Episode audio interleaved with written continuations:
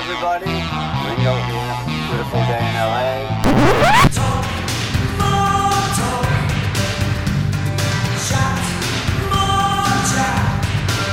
So uh,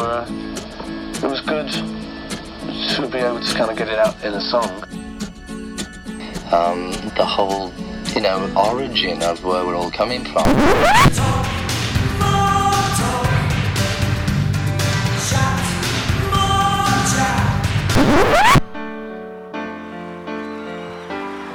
I'm prepared for death because I don't believe in it. I think it's just getting out of one car and getting into another.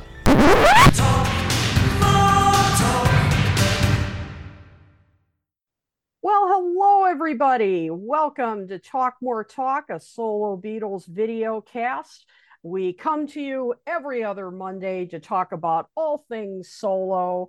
And uh, once in a while, well, maybe more than once in a while, we talk some Beatles as well.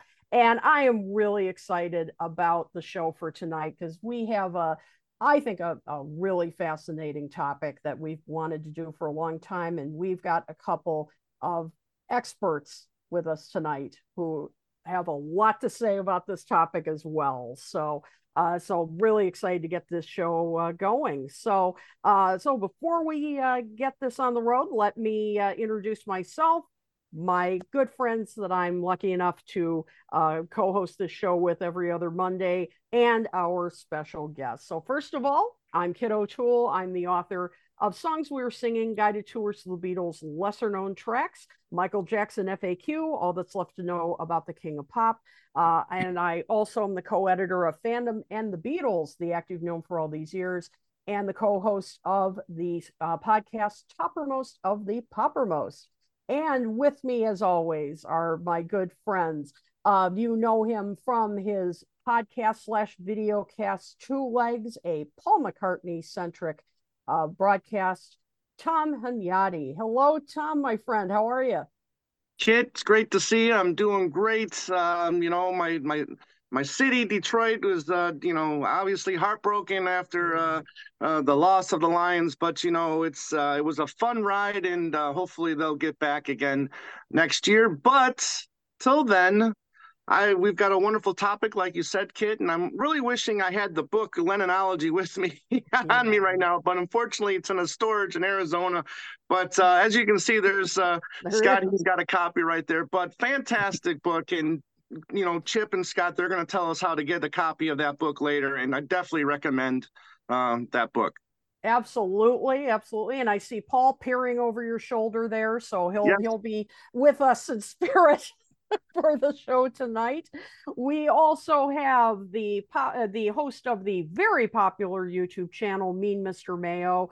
Um, of course, we know he's not mean at all. He's a he's a pussycat. We all know him, love him. Uh, he's uh, he uh, great channel full of um, stuff about his uh, adventures collecting uh, Beatles vinyl memorabilia, uh, also his adventures at the record store, rants, uh, Fab Gab, you name it. Joe Mayo. Hello, Joe. Oh, hello, Kit. Thank you so much. And hello to everybody here and our two special guests. Looking forward to the show tonight. Absolutely, it'll it'll be a great one. And uh, also, you know him; he's uh, um, just a mainstay of the Beatles community for many many years. You know him from so many shows that I don't know how he gets any sleep. Uh, things we said today, uh, his longtime uh, syndicated show. Um, oh my God, I'm blanking out on it. Every little thing. my God, I had a brain fart. I'm getting That's old. Uh, sorry about that. And and is a great um, uh, YouTube channel, Ken Michaels Radio. We've a number of us have been on it before. You never know who's going to turn up on that channel. Ken Michaels, hello, Ken. Hello, Kit. Hi, Joe and Tom. Tom, great to have your voice back. Yes. Yes. I know the Yeah. feeling. I've lost my Yeah. voice sometimes in certain interviews. Yeah.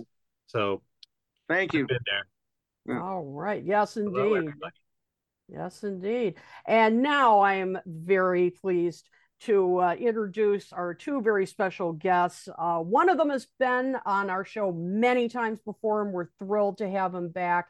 And another is a first time guest on our show, so we're thrilled to have him here. They are the co hosts of the book that uh, Scott just held up a moment ago. Um, the book Lennonology, it's actually the first in a series uh, Lennonology. It's uh, Strange Days Indeed, a scrapbook of madness, which is uh, a day by day account of uh, John Lennon and Yoko Ono's artistic and personal partnership from 1968 to 1980.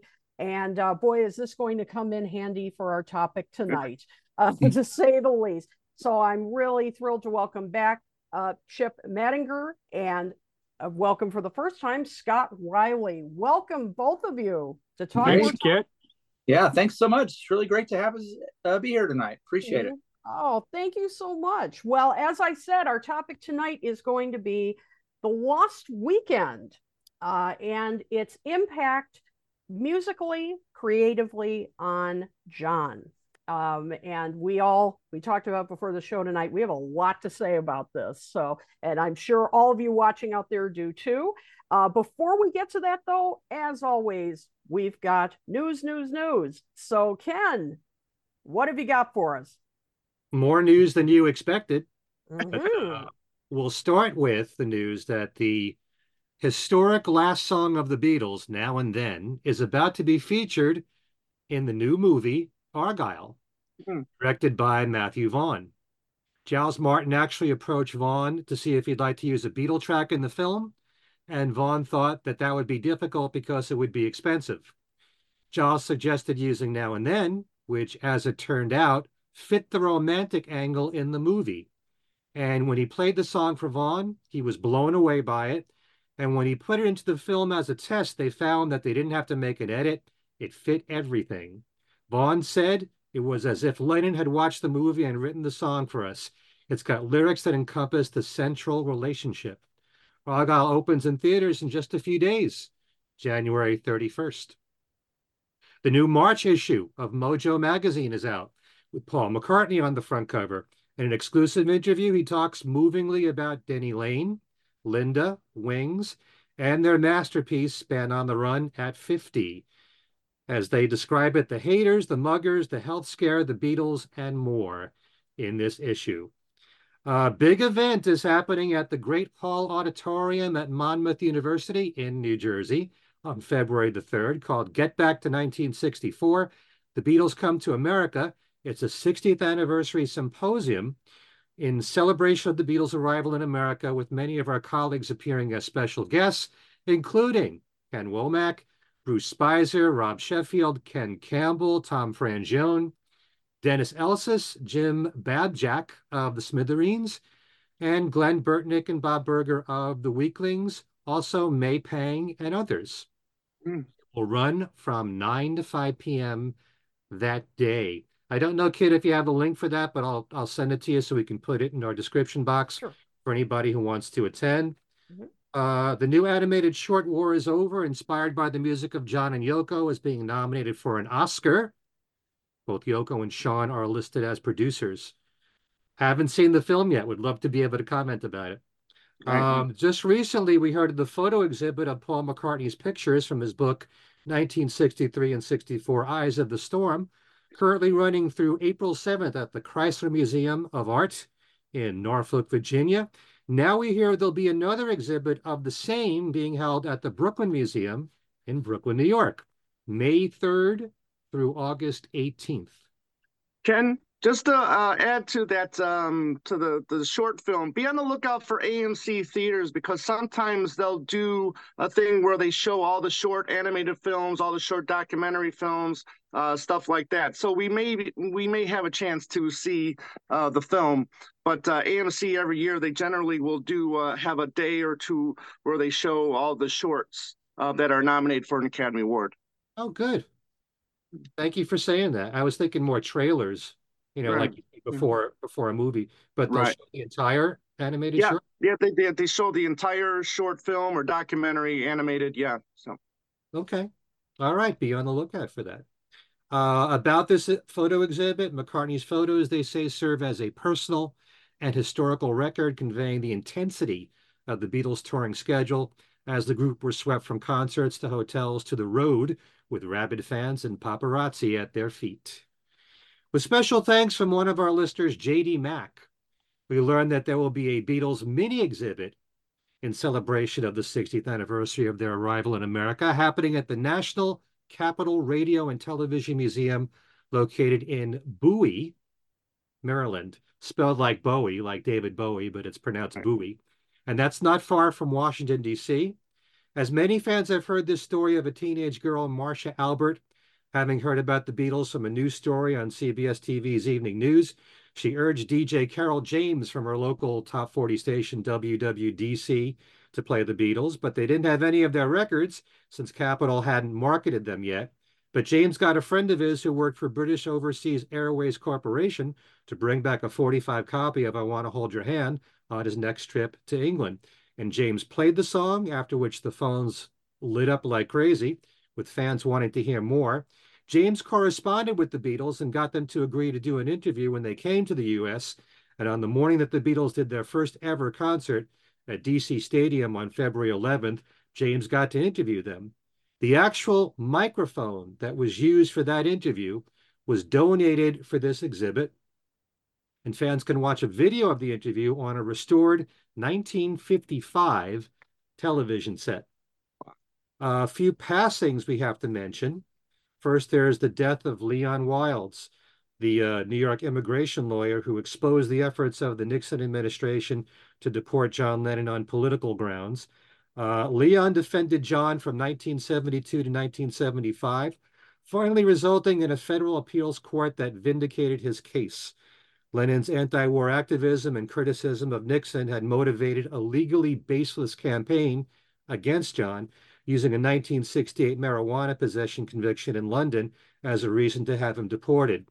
Nixon's administration was most concerned about the president's reelection chances, with Lennon's influence on younger voters after the legal age for voting changed to 18.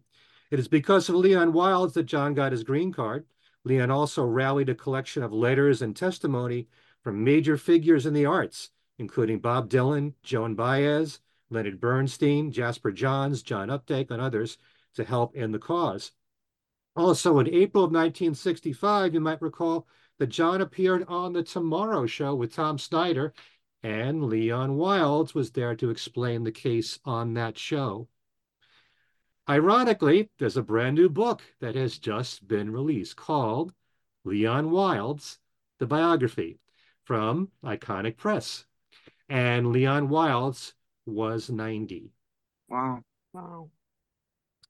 Also, we have to mention the death of Melanie, uh, Mm. the American singer songwriter that rose to fame in the early 70s, where the hits Lay Down and her number one song, Brand New Key. After having a few hit records in Europe, one in France, the other in the Netherlands, she became one of only uh, one of the only solo women who performed at the Woodstock Festival in 1969. Her experience there is what uh, she wrote about in Lay Down, Candles in the in the Rain. Her biggest Beatle connection is that she appeared on stage with John and Yoko at the one-to-one benefit concert at New York's Madison Square Garden at the show's finale, singing the chorus to Give Peace a Chance, along with Stevie Wonder, Roberta Flack, and Sha Na Na. And you can find footage online with Melanie right next to John on stage singing the chorus. Hmm. Melanie also covered a few Beatles songs, including Anytime at All, We Can Work It Out, The Long and Winding Road, and Rocky Raccoon. Ooh. Wow. Melanie was 76. I know Joe, hmm. you did something special on your channel about that. Yeah, right? I did a little tribute. I met. I was. I was very happy that I got to meet her just nine months ago at a Mm, convention. I got. To, she's a very sweet lady. Really, really nice. yeah, I got to see her in concert quite a while ago in Long Island. Um, in the evening, an evening concert. It was a free show at a high school. She sounded fantastic. I know she had um, her son in the band with her, Bo, and uh, very unique voice, very emotional voice um, vocally. Uh, very sad news to hear about her. A few more things. The February issue of Vanity Fair includes an article called When the Beatles Stormed America, I Was With Them from photographer Harry Benson.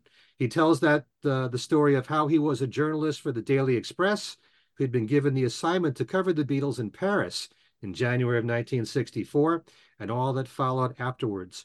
He stayed with the group at the George V Hotel and he became, in his own words, not a fly on the wall, but a friend with a camera. He actually witnessed John and Paul composing I Feel Fine in the hotel room. Harry said he realized the group didn't reserve time to compose their songs. Many, in fact, were done on the fly. Wow. Bruce Spizer's series of books honoring Beatles albums will continue this year, called A Hard Day's Night and More. It will cover the American albums for the soundtrack for A Hard Day's Night, also the Beatles' second album, and something new. And just like all the books in this series, it'll you know, include contributions from Bill King, Al Sussman, Piers Hemmingsen, and Frank Daniels. Don't forget the Band on the Run 50th anniversary edition comes out February the 2nd. And with thanks to Martin Quibble, he informed me today uh, the second season of the podcast from McCartney, A Life in Lyrics, will debut on the perfect day, huh? February 7th. It'll be available on uh, pushkin.fm, also iHeartRadio and Spotify. Don't forget the Grammy Awards are happening this Sunday. I know I mentioned in the last show, um, the Beatles are nominated once for Best Music Video for I'm Only Sleeping, which is a really creative animated film that was done. I didn't say anything about Now and Then. And I thought to myself, you know, song came out in November. Yeah. November 3rd. So I'm figuring it probably was too late to qualify. Next so year. feeling it's probably going to be in next year, considering yeah. how important a song that was. Uh, just a few more things. John Borack has been a guest on my YouTube channel several times. He's a contributing editor and writer for Goldmine Magazine, and recently wrote the book Beatles 100 100 Pivotal Moments in Beatle History. John is also a drummer, and one of the bands he's in is called Pop Dudes. They just released a digital EP of five songs that are a tribute to Denny Laine. All songs that Denny either sang or wrote or co wrote during his time with Wings. The songs the group recorded include No Words, Spirits of Ancient Egypt, The Note You Never Wrote, Again and Again and Again, and Time to Hide. Um, also, I'll send you, Kit, a link for this too, if you want to uh, purchase the EP, which is on Bandcamp. Our friend Fernando Perdomo has just released a new album of all instrumental covers of Beatles songs called Red is the Color Songs of the Beatles. Fernando plays all the instruments on the album. You can purchase that disc on Bandcamp as well. And finally, uh, I mentioned this, I think, the last show. There is a new uh, collection of Pete Ham demos called Gwent Gardens, which I had previously said would only be released digitally, but that has changed. There will be an actual CD uh, released on YNT Music on February 23rd, and it's now available for pre-order on Amazon. Okay, these are demos. It's Pete on piano, Pete on guitar, no band behind him, just him alone. Uh, yeah. Songs, most of which were never released by Badfinger. Okay, and thanks to Tom Brennan uh, for that information. Who said physical media is dying? Keep it coming. Yeah, I agree. We're keeping it alive. That's right. Single handedly. okay, that's it. That's all I got. All right. Thank you, Ken. Great stuff. All right. Well, now we're moving on to our main topic for tonight, which is, as I mentioned, uh, the Lost Weekend. And uh, we've wanted to take a look at this for a while um, to again talk about its role uh, in John's creativity, his songwriting, his producing. Um, and you know we're we are going to look a bit at you know some of the events that happened but not concentrating quite as much on that because quite frankly we all know a lot already. I'm sure many of you have seen may pang's documentary uh, that came out and and we've we've read a lot about it. But i think not as much attention has been paid about what effect this had on his music and and you know as i said his his creativity and his artistic development. And i think that's you know what we'd like to explore tonight. And as i mentioned at the top we have two guests that have i think a lot to say about uh, about that as well. I think we all do. Um, and so i think let's start off um, and uh, we talked a little bit about this before the show um, about when exactly we're considering the lost weekend um, because generally you know the the conventional wisdom has been that it was an 18 month period um, that uh, that happened you know starting um, in about you know the summer of 1973 when John and Yoko were beginning to have marital issues and John and May Pang um, moved to LA and you know as we know uh, John you know started uh, behaving badly shall we say and and fell into drugs and alcohol but was productive. Um, you know managed to record walls and bridges. Um, the beginnings of the rock and roll album uh, in in la uh, produced pussycats with um, harry nilsson so it wasn't that he wasn't productive at all that's for sure um, but by 1975, he, you know, returned to New York, got back together with Yoko, and that's that. But was that all there was? So let's start with you, Scott. You you were saying at uh, before we started the show that you think that wasn't the entire lost weekend. What? How do you think? When do you think that you know, you think it really started? Yeah, I mean it's complicated because nobody ever lives their lives in you know easily identifiable chunks. You know, every day just kind of blends into one another, and so even though it's really easy to say, oh, the last weekend was from September 1973 to February 1975, and we have those exact dates in our book, and you can look it up. That's when it was. But what I thought was really interesting, Kit, was when you said that tonight we're going to talk about the musical part of the Lost Weekend which is so interesting because it's no longer about the salacious stories and all that. Let's talk about the music. And one thing I really noticed as we were writing Lennonology is when you start looking at John's life day by day by day, these problems went way, way back before September of 1973. Let me let me try to frame this a little bit. Um, look at John's creativity from let's say September of 1969 to uh, September of 1971, like two full years, right? Oh my God, are you kidding me? Cold Turkey, Instant Karma, two Plastic Ono Band albums, Imagine, the Imagine movie, uh, the Fly album, um, Yoko's art uh, exhibit at the Everson Museum. I mean, it was just one thing after another, and two masterpiece albums back to back within a few months of each other. He was unstoppable. Then we get to sort of the end of 1971, early 1972, and he's still kind of got it going. You know, he's got this the Elephant's Memory and sometime in New York City. And sometime in New York City was recorded in February and March. Then what? Then what?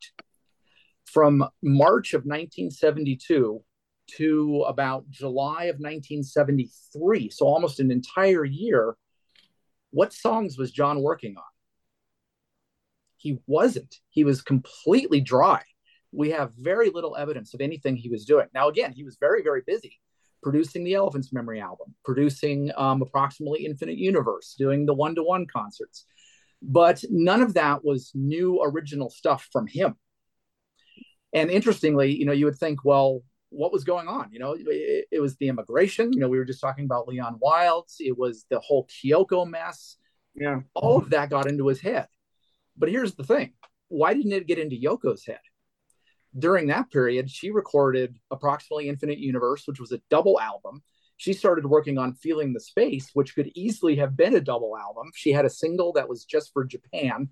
She cranked out more than four albums worth of material in this time span that John was doing nothing. Mm-hmm. And plus, then be- you start to think, plus Yeah, Kyoko go ahead. being plus Kyoko being her daughter, I mean, she had more of a reason to not be productive than than John. Mhm. absolutely. And maybe she was using that pain and trouble to be creative, you know, like John had done in the past. But for whatever reason, he was dried up. Mhm. Now you then you can say, "Whoa, but what about mind games?" Well, here's the thing: Yoko had the studio booked, the musicians booked. I mean, everything was already set in stone, and John knew he had an album due contractually. And so I think, correct me if you're if I'm wrong, Chip, but it feels like around June or July of 1973, he just kind of locked himself in a room in the Dakota and cranked out the album. Um, he infamously described Walls and Bridges as being, you know, the work of a semi-sick craftsman. I would argue that that's mind games. That he just cranked out mind games, got the studio, got the musicians. Let's just get this over with. It's also interesting how quickly he worked. Right? I mean, Imagine was recorded in a week and mixed in a week, and it was done.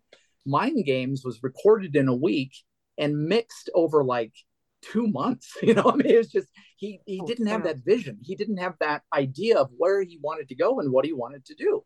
So I'm arguing that even long before he and May went to Los Angeles in September, he was already null and void as far as the creativity. It had left him at that point. Scott, isn't it possible that during that year to a year and a half um, that you're talking about, that John wrote some of the material from Mind Games? Sure, absolutely. And in fact, a lot of mind games came from earlier material. I mean, mind games itself is, you know, Make Love Not War from 1970 Right. and uh uh uh Free the Ice People. Sen was Bring on the Lucy. You know, yeah, free, uh, free to people. But Yeah. they were all kind of fragments that he had kind of lingering around, which is yeah, kind of how he worked. Um, but you know, Aisumasen, you know, I don't know about that one. I know, I know, you are here.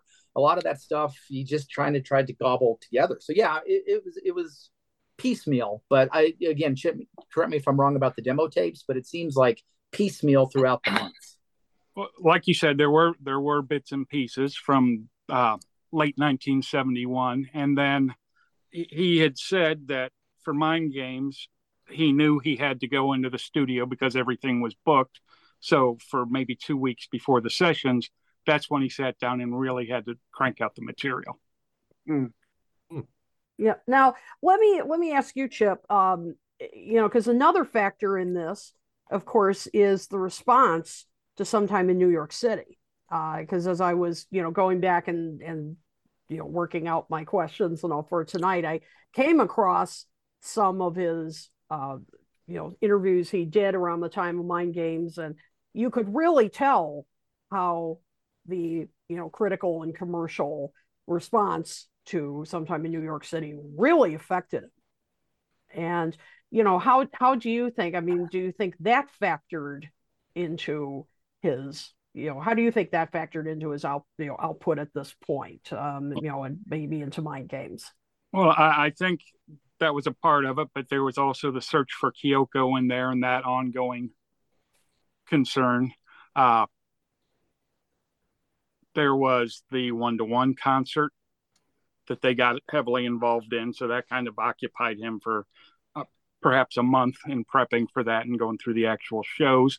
Um, and they were kind of bouncing around the U.S. They were, you know, they took the trip out to California to uh, to detox from uh, methadone, and it, it was kind of a, a tumultuous year or period between sometime in New York City and Mind Games. So, you know, there were several factors I think that contributed to that. Yeah, yeah, and don't forget his legal the legal issues with the Beatles. True. I mean, there's there's that too. So, um, so oh, go ahead, Okay, go ahead, Ken. Yeah, I was going to You call know- on you anyway. So go ahead.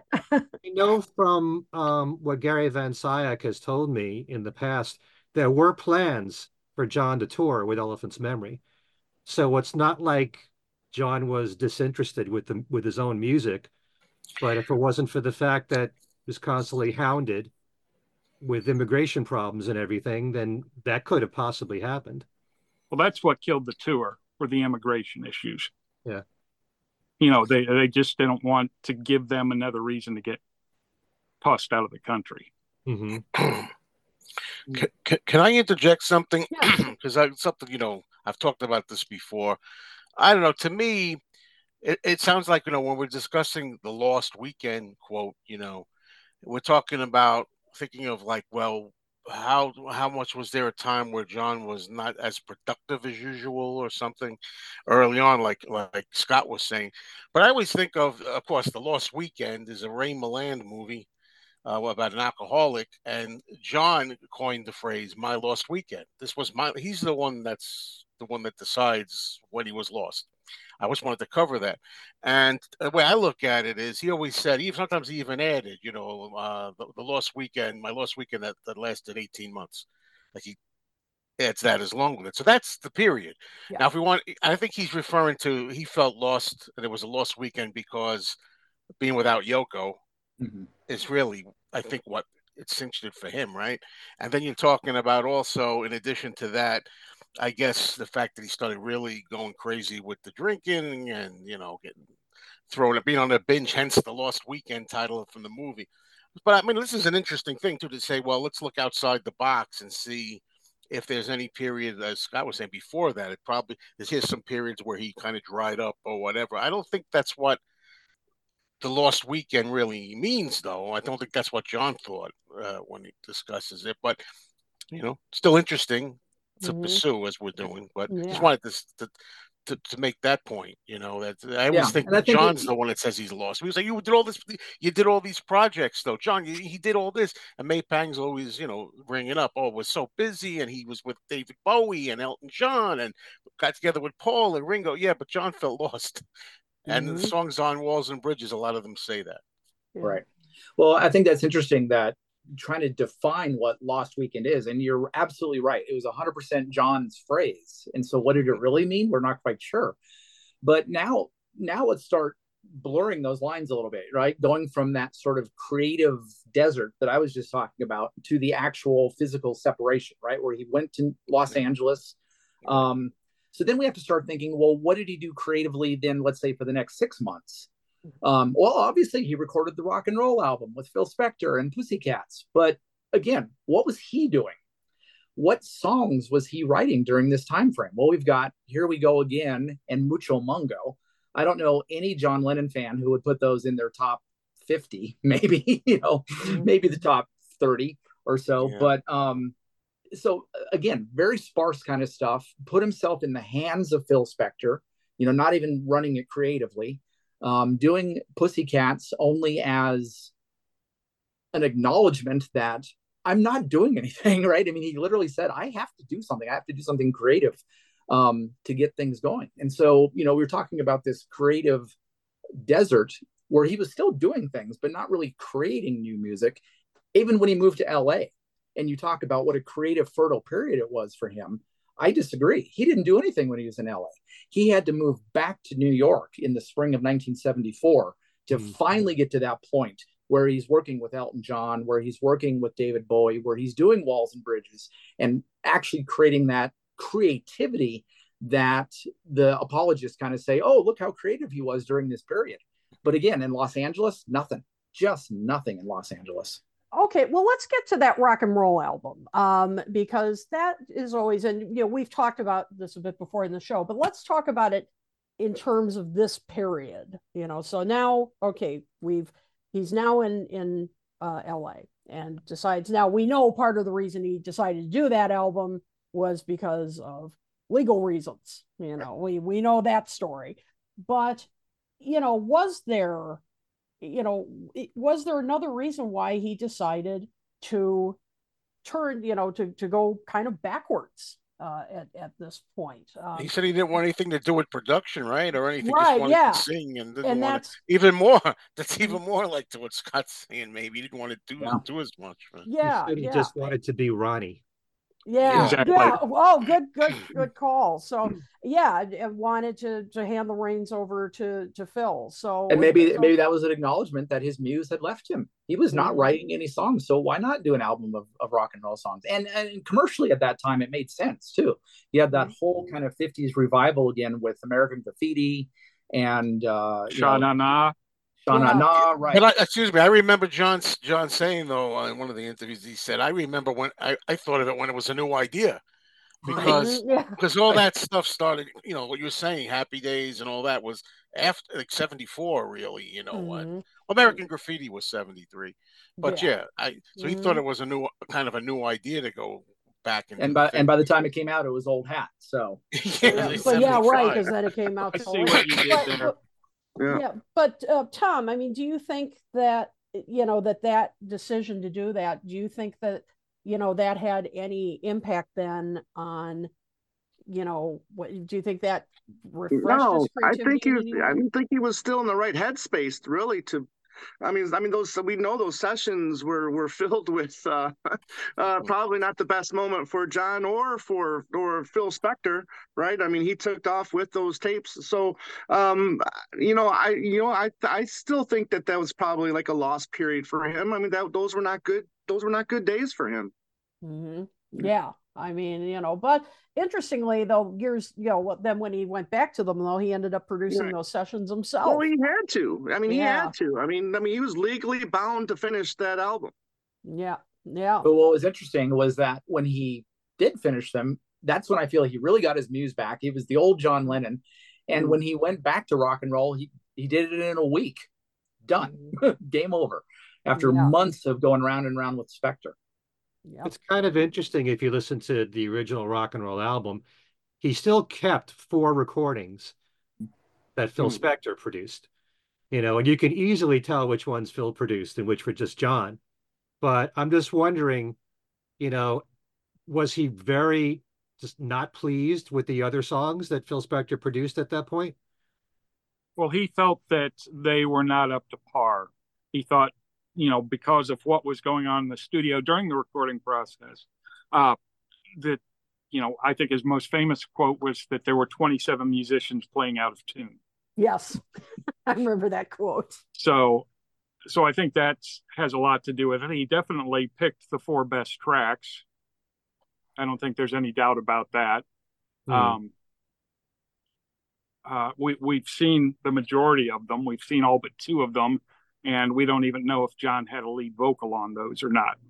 Well, and two of them went to other people. Uh, Right. Dion Right? did one of them, and was it Cher did the other one? Cher and Harry Nilsson did a duet, Cher and Harry Nilsson, right? and they So- actually used the backing tracks from John's sessions with Phil.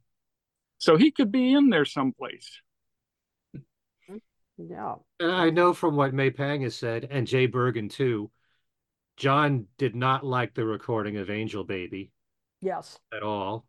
He said something similar to what you just said, Chip, that there was like 27 musicians out of tune there. Mhm. But um, it's interesting. I want to ask Scott and Chip this because this is the same thing with Walls and Bridges. To me, John, someone like him was always creative. I can't imagine that everything that he wrote was in the space of a couple of weeks for an album.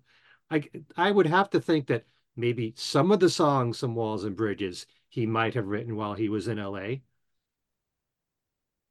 I think I'd I'd have to go back and and take a look, but I think the majority of Walls and Bridges was starting around March of '74. Scott, does that sound right? That sounds about right. Yeah, right at that transition period between leaving LA and going back to New York.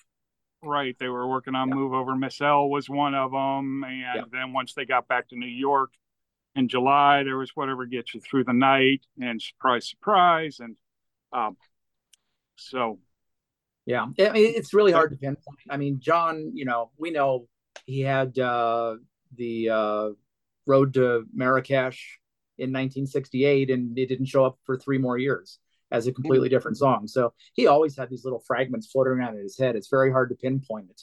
But I think Chip's right. I think the vast majority of uh, Walls and Bridges came in the spring of 74, probably mostly in New York. But yeah, it, they could easily have started in LA. Do do we know how much input he had for the Pussycat album? Did, I mean, did Harry bring all this material that came into that album? I know I think John did write one song for that album, but but did, was the, the material pretty much already uh, written? Um, did he did he you know how much of that work was in the studio? Do we know much about the recording of that album? Yep. Uh, it was tracked quickly as well. Uh, March, late March, April of '74. Um, I think there were a couple cover versions on that. There was "Rock Around the Clock." Right. There was Sid the Last Dance for me. Right. Subterranean Homesick Blues. Yeah. Yeah. So there John wasn't gave a him uh, Mucho Mungo. Black Sails was a song that Harry had around from a movie that he had done the year Hmm. before. So there wasn't a whole lot of new stuff with Pussycats, really. Right. Did And and how much? Oh, go ahead. Go ahead. No, go ahead, Ken. No, um, I've always been curious about Mucho Mungo, and then it's a medley with Mount Elga. Where did Mount Elga come from, and how was it decided to make that a, a medley? from what I've heard on, on the working tape, uh, the demo tape for, for Mucho Mungo, he and Harry were kind of batting things back and forth, and Mount Elga was something that Harry came up with, and and they just seemed to work together. And Mucho Mungo wasn't really finished anyway, so why not? Mm. I, if I remember right, uh, John had said that he had finished it off with Phil, but the parts that Phil wrote were the ones that he hated the most. Wow, So that's what didn't make it into the song. Right. Interesting. So yeah, so there we are again, you know, six months into this, you know, lost weekend, and all we got to show for it creatively is Mucho Mungo, and here we go again. Mm. That's You it. know, he did. Good night, Vienna. did. Yeah. I'm sorry, Ken. There's Good night, Vienna. Well, Good Night Vienna was 74. I think you're maybe perhaps thinking of I'm the Greatest. The I'm No, the Greatest but it- sessions in early. Well, 74 is part of that period. Yeah, I'm not not the part when he was in Los Angeles. Goodnight Vienna came after he had reached. Yes, they recorded it in Los Angeles, but it was created when he had gone back to New York. Chip, the uh, the John demo of Goodnight Vienna was that part of the Pussycat sessions? Is that where he recorded that? It was part of the Pussycats mixing and sweetening sessions. Once In New they York? taken operations, John said things were getting too crazy in LA, so he took all the Pussycat tapes back to New York City to finish the album, and that's when the that's when the uh, Goodnight Vienna demo comes from. Gotcha. trying to find the comment here. Uh, Farrell McNulty, yeah, um, mentioned, uh, and and you guys were a step ahead of me because I wanted to bring up Pussycats. Um, yeah, it said uh, he says a better album uh, than which gets credit. Um, I I've you know I've I've found that it's it, I think it would have had possibilities, uh, but you know of course Harry Nilsson's voice by that time was not in wonderful shape uh, to say the least. And I I just felt like, you know, you could uh, let's just say it really sounded like it was recorded in a party atmosphere. Uh, you know, Well, well, what do you what do you see under the table on the cover of the album? yeah, uh, exactly. that kind of says it all, doesn't it? Yeah, it- yeah, it does. I mean, you know, and of course, during uh, I think it was the early days of that session, you had uh, Toot and a Snore in '74. Right. Um, Oh yeah, know, it's a waste of time. which is the most disappointing bootleg ever. you know, yeah. buying that and thinking, "Oh my God, Stevie Wonder, Paul McCartney, John Lennon. Who else was in the? Uh, well, I guess Harry Nilsson. I guess was in those, and I forget who else. I'm like, this is going to be epic. Epically bad. yeah epically bad i mean exactly but um but yeah i mean so that's that's of course another part of uh of the lost weekend and and it does i just think it you know really was i'm not tooting this well that was a missed opportunity but but pussycats was kind of a missed opportunity because i feel like there were some moments there that could have been um you know but I mean, we're not far removed from Son of Nelson and Nilsson Right. Schmilsson, uh, right? I mean, these are great albums. mhm. Um, Exactly. I mean, And even Tom- something like Let's see, Mucho yeah. Mungo had some moments. I mean, Right. you know, it could have been fun. And, I and- think Chip's got an autographed uh, album there. Of, Oh, oh, yeah. Well, I wanted to bounce back to Tom's comment about what's going on under the table.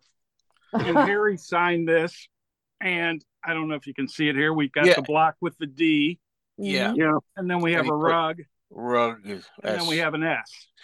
Yep. Chip, he did And, the uh, same thing Harry on mine. I it got clear that that says rug under there. So I have a similarly autographed from Harry Nilsson. He did the same thing on mine. Very nice. Very nice. Good thinking, So- Chip. Yep, Bill, that's very cool. Thanks for showing that. That- That is great. At the time, I didn't even know what he, what he meant by it. Then later, I found, that. found Yeah. out. you're like, You know how much? How much? saying this is a um, rug. Right. Okay. How much? How much? Um, um, you know, talk between Bowie and Lennon between before recording "Fame" uh, is there? Okay, Um, wait, wait. I go wanted to get to that later. Okay. I All wanted to get to Fair enough. Go ahead, Kit. collaborations. Wait, wait, wait. Okay. As I wanted to get to that in a bit. So hang on to that question. I, I do want to get to that. Don't But forget but, but but but before we get to that, um, I I just want to um, you know, get to. I, I wanted you guys to to react to um, you know, a few things here. So I, I wanted to get back to what you said, um, Scott. I I think you know, I can't remember if you you were uh, you or, or Chip who said this about walls and bridges because walls and bridges.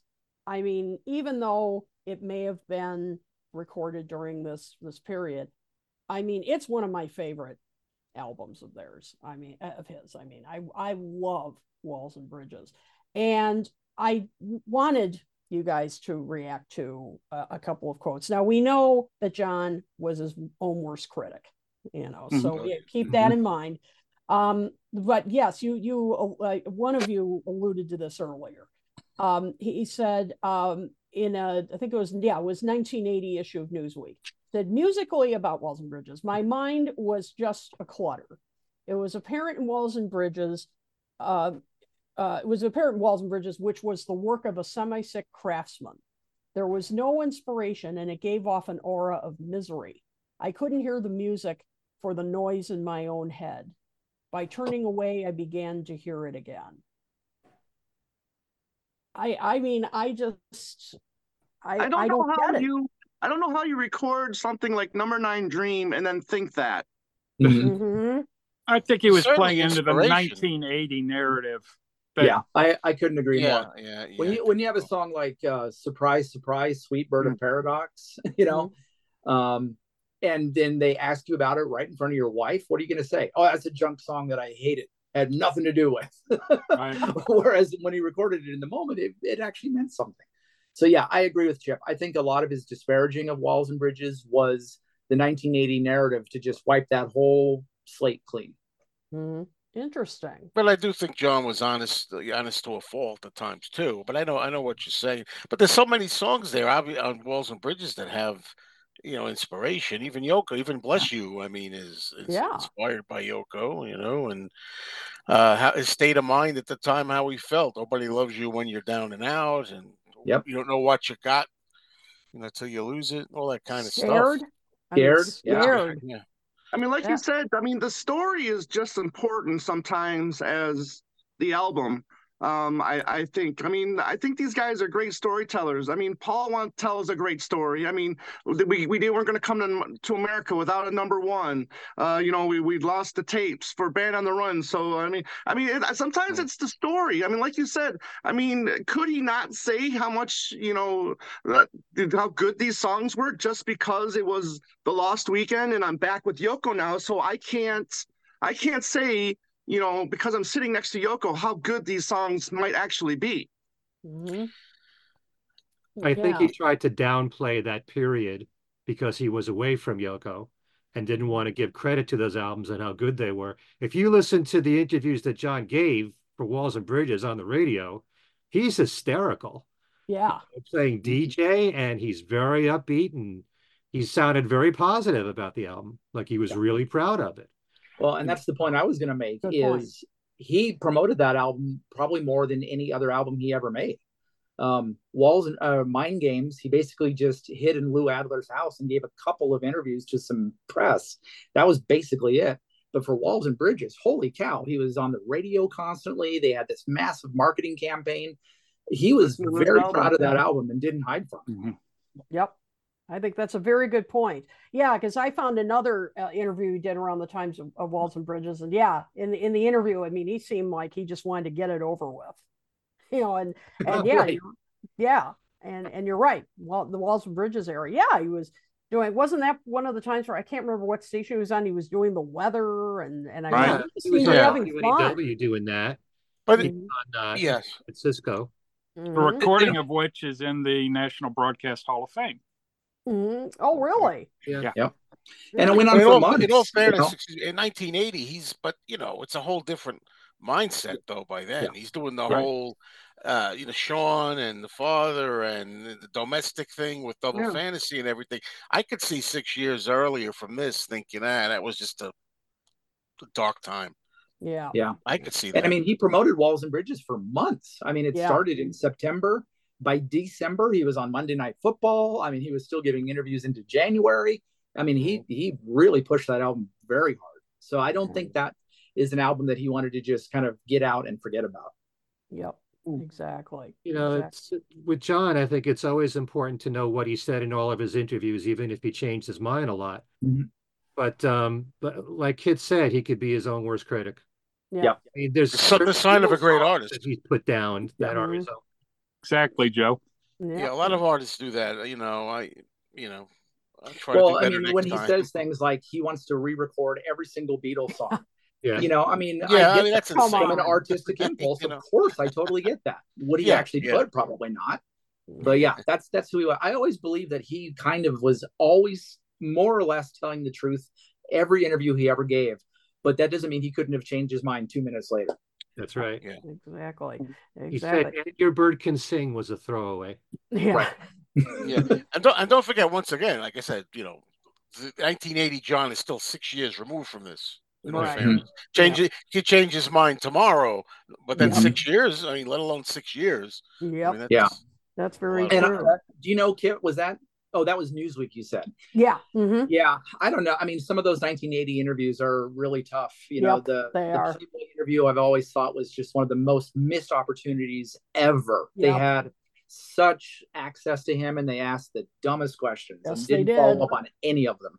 I know. So the 1980 interviews frustrate me beyond belief. Oh yeah, no one was willing to say why do you think that was a bad album. Exactly. Yeah. So. Yep, I agree. I agree. All right, let's get to those collaborations that uh, Tom you were you were asking about, and, and just so uh, just to refresh everyone's memory, of course, during this time, uh, he uh, collaborated uh, was uh, you know three uh, collaborations. We talked a bit about the Harry uh, one already, but he also collaborated um, with Elton John and David Bowie, of course, two of the biggest stars yeah, uh, and don't forget Ringo. Good night, Vienna. And yeah. Ringo, of Ringo, course, yeah. Ringo. Um, yes, Ringo, and um, you know, and and uh, with David Bowie and Elton John particularly, you know, very interesting choices. Not, I mean, kind of no brainers. I mean, they were, as I said, biggest stars of uh, some of the biggest stars of that era, but also, um, you know, that they were uh, kind of groundbreaking in their own ways. I mean, they certainly were Beatlesque uh, sounding in their in their own ways. They certainly were heavily influenced, but also, um, you know, were kind of groundbreaking in terms of image, um, you know, in terms of, of, of their looks and and so forth. So you know, really forward thinking of John uh, to uh, to collaborate with them as well. So um, so let's start with uh, well, since you you were starting to bring it up, Tom, let's let's talk about David Bowie. So uh, well, so Tom, I'll let you. Yeah the the Bowie with the, the, you know because there was what three co-writers on on the song. Um you know nothing great lyrically. It's not like a really lyrically song. Um but artistically wise um you know i i i enjoy the song musically for what it is. But um uh, you know where how does lennon fit into a co-writer on on the song? Well they they were at the the Bowie session when they were doing Across the Universe, and well, David had asked John to come play on Across the Universe. Right. And yeah. while they were in the studio, uh, Carlos Alomar, the guitarist, right. uh, started working on a, a, playing back a track called Barefootin', and I can't remember the artist right now. Scott, if you can help no, me out. It was yeah. Foot Stomping. Foot Stomping, wasn't it? Yeah, yeah. Oh, well, Barefoot, I know. I don't know, but no, Foot Stomping foot stomp. And uh, I knew there was a foot in there somewhere. Close enough. And uh, that you know, it just developed from a jam, and John was over in the corner going, just kind of making a, a noise, and that's how that was his contribution to the song was that Yeah. very distinctive high pitched fame that you That's hear part I throughout like. the song. Right. Did you ever hear him say we did some Stevie Wonder middle eight backwards or something like that? I heard Yeah. him say, say say that that. once. Yes, I he think he, did. was talking about fame. I think he but I- was. Mhm. I've read. Yeah, that. but Chip, correct me if I'm wrong, but it's always been my understanding that when John left the session that night, he had no idea there was a song called Fame. That's right. That, that Bowie and Okay. I don't even know if Alomar did was involved with this. Bowie basically just took the music from that session, crammed it together, and released it as a single with Bowie, Len, and Alomar as the co-writers. And Right. John didn't even know about it until like he got a royalty check in the mail. and all of a sudden, what? I have the number one hit in America. I know. I don't remember writing that.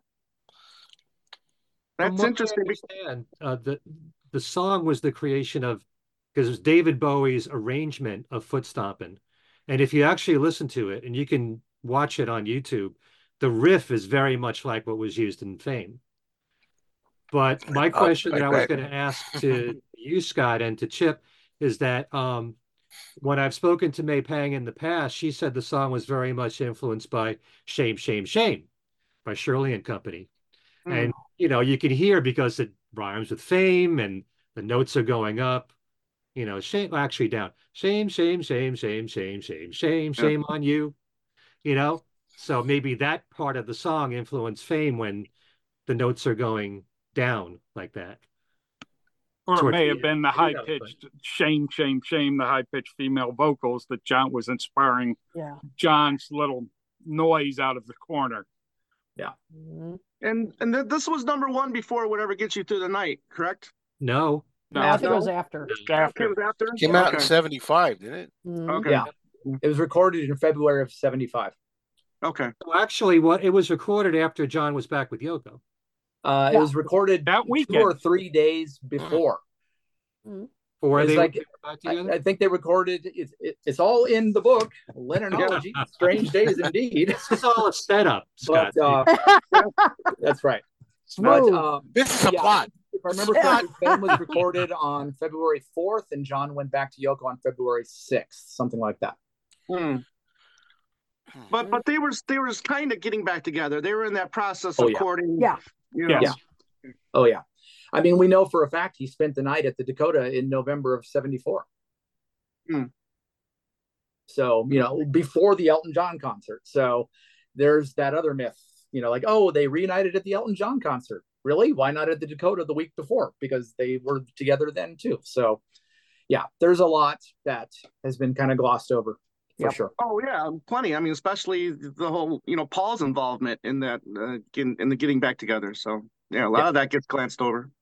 Mhm. Hmm. Paul, Absolutely. Paul did it all. You know, Well, yeah, that's a joke. it's a joke that we have about Paul. that guy right there. Yeah. so of course we also have the collaborations that uh, Elton John um, did with uh, uh, John that certainly paid off big time uh, Mhm. for for John. Uh, well, and Elton John too. Uh, with uh, we have whatever gets you through the night. Yes.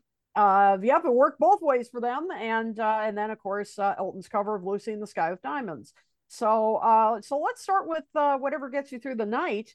Uh, we've talked about that uh, on on our show uh, a bit, but uh, that ended up, of course, uh, scoring a number one for uh, for John. But we've uh, we've had some discussions on on uh, here a bit where we've had kind of mixed feelings uh, about the song, although the remix that came out on the Give Me Some Truth compilation a couple of years ago we really liked Yeah. because thought brought John's voice out um, a bit more. But um, you know, did do you think that it, you know, in any way, you know, really kind of in, you know, inspired John in any, any way creatively? Um, you know, kind of, a, you know, to work with Elton in in that sense. I mean, they- I know they became very good friends, and and you know, well, and and you know, I think partied and everything. But do you think that you know creatively that Elton rubbed I'm gonna. I can way? see Chip about to say something. Can I just jump in here, Chip? I mean, Sure. the thing about Elton's contribution to whatever gets you through the night is that was right at the end of the recording of the album. The album had just a lot of it had already been mixed and ready to go, and Elton came in and did the vocal and piano overdub in August, um, right at the end of the recording sessions. So I'm not quite sure how that really could have inspired John because the album was essentially done by the time Elton added his parts. Mm-hmm. But Scott, if you listen to the early takes of whatever gets you through the night, it's Yeah. a very different arrangement altogether. It Yeah. was tracked three separate Power and it's times. looser. Yeah. Yeah, and Elton really pumped it up. Yeah. Yeah, Piano part. definitely. Yeah. But I don't know how much it would have inspired John since the album was essentially done at that point. Like Yeah. like like Chip said, they tried multiple arrangements Mhm. before they It finally just settled made on it the one. click. Yeah. Hmm. Yeah, Okay. right. Mm. And didn't curious- help.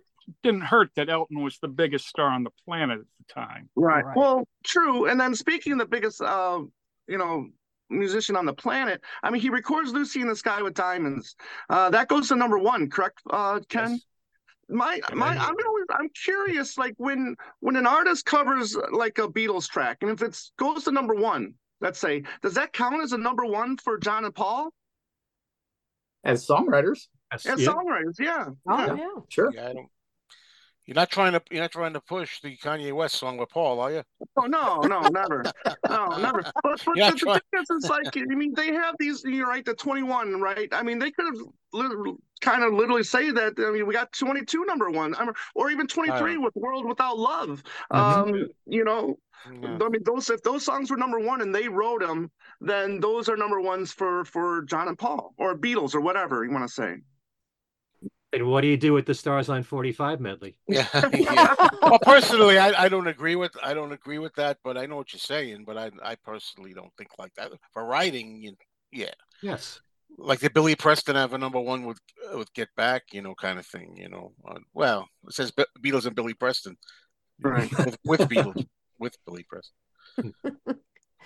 Yeah. But uh, So that's another show. That's another show. Exactly. but um but yeah no and and i know that uh you know that that was uh whatever gets you through the night was a you know last song they were recording but i just wondered if you know maybe his work with elton would later on and and we'll get to that as, as we're ending our discussion but uh you know would go on to uh in any way inspire him uh years later when uh, he would record double fantasy i don't know you know if if his work with elton would you know but uh but we'll we'll get to that in a minute uh that's Can I that's- ask one thing about the Elton John?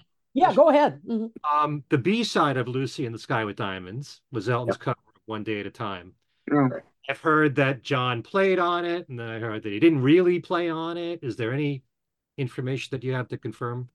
He did not play on it. Mm. Huh. We have a quote from him saying, and I, I could find it here if you want to give me a second, but that he did not play on it.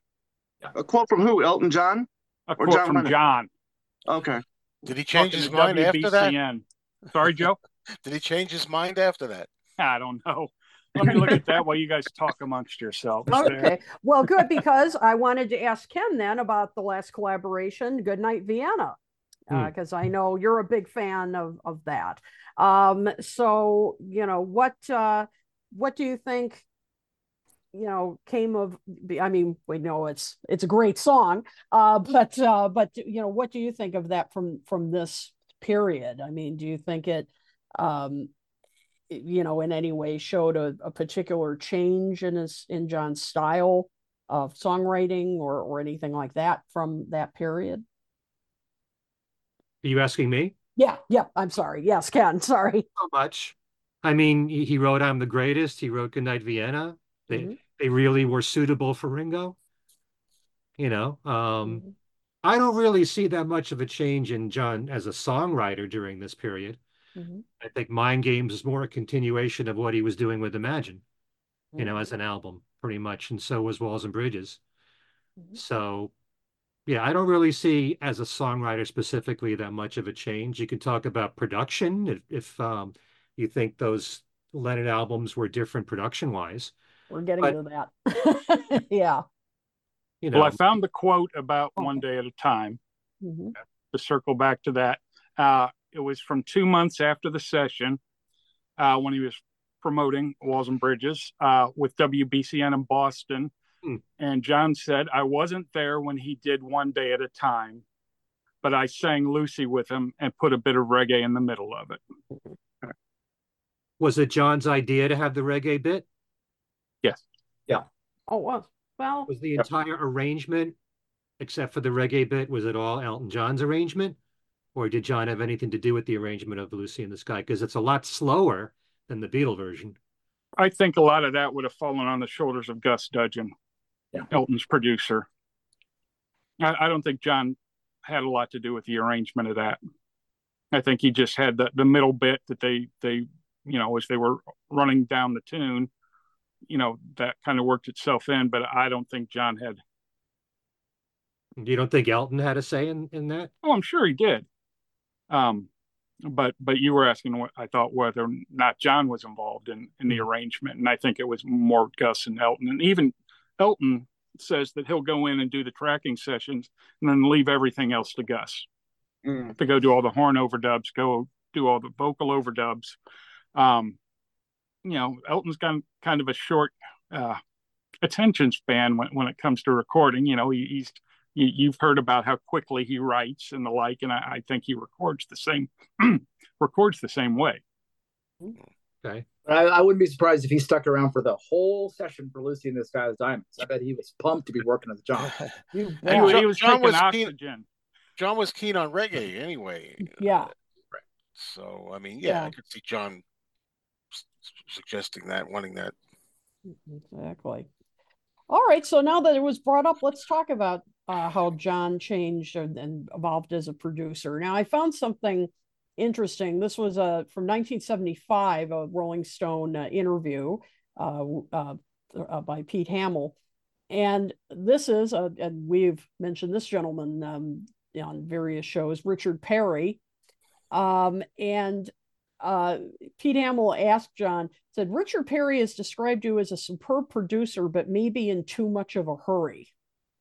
and John said, That's true, laughing. But then later said, uh, If there's uh, a quality that occasionally gets in the way of my talent, it's that I get bored uh, quick unless it's done quick. And then later said, But I accept that criticism and I have it of myself. But I don't want to make myself so painstaking that it's boring. But I should, it says pause, maybe think a little more, maybe. But on the other hand, I think my criticism of somebody like Richard Perry would be that he's great, but he's too painstaking. It gets too slick, and somewhere in between uh, that is where I'd like to go. Uh, I keep finding out all the time what I'm missing that I want to get out of it. So, you know, I think that's kind of an interesting uh, perspective on it because, yeah, I don't, I would not describe his production style as slick. That's, Mm. you know, that's for sure. So, you know, what do you guys think about his, you know, experience during this period? You know, the the quotes last weekend period as a producer. So he, you know, produced Pussycats, uh, ended up producing the rock and roll album. Um, you know, what what do you think of He- his production style? How it how it evolved? He also did some other production work in early '75 that hasn't, you know, it, it's in a forthcoming volume of of Lennonology out now, Ooh, and uh, where he he worked with uh, Lori Burton, who was uh, Roy Cicala's wife, and uh, he also did some production for uh, the band BOMF, and I think most of us know what that that stands for now. Um, But uh, I don't believe any of that was commercially released. Uh, uh, Chris Engelhart, who's written a trio of fantastic books on yes. uh, he, he's the one who sourced this information initially Well, about the and one sessions with books- Roy and John. and one of his books had a CD in it with uh, some of the Dog Right. Soldier stuff. Right. So Right. That was Incantation, right? Was one of the songs? Yes. Yeah.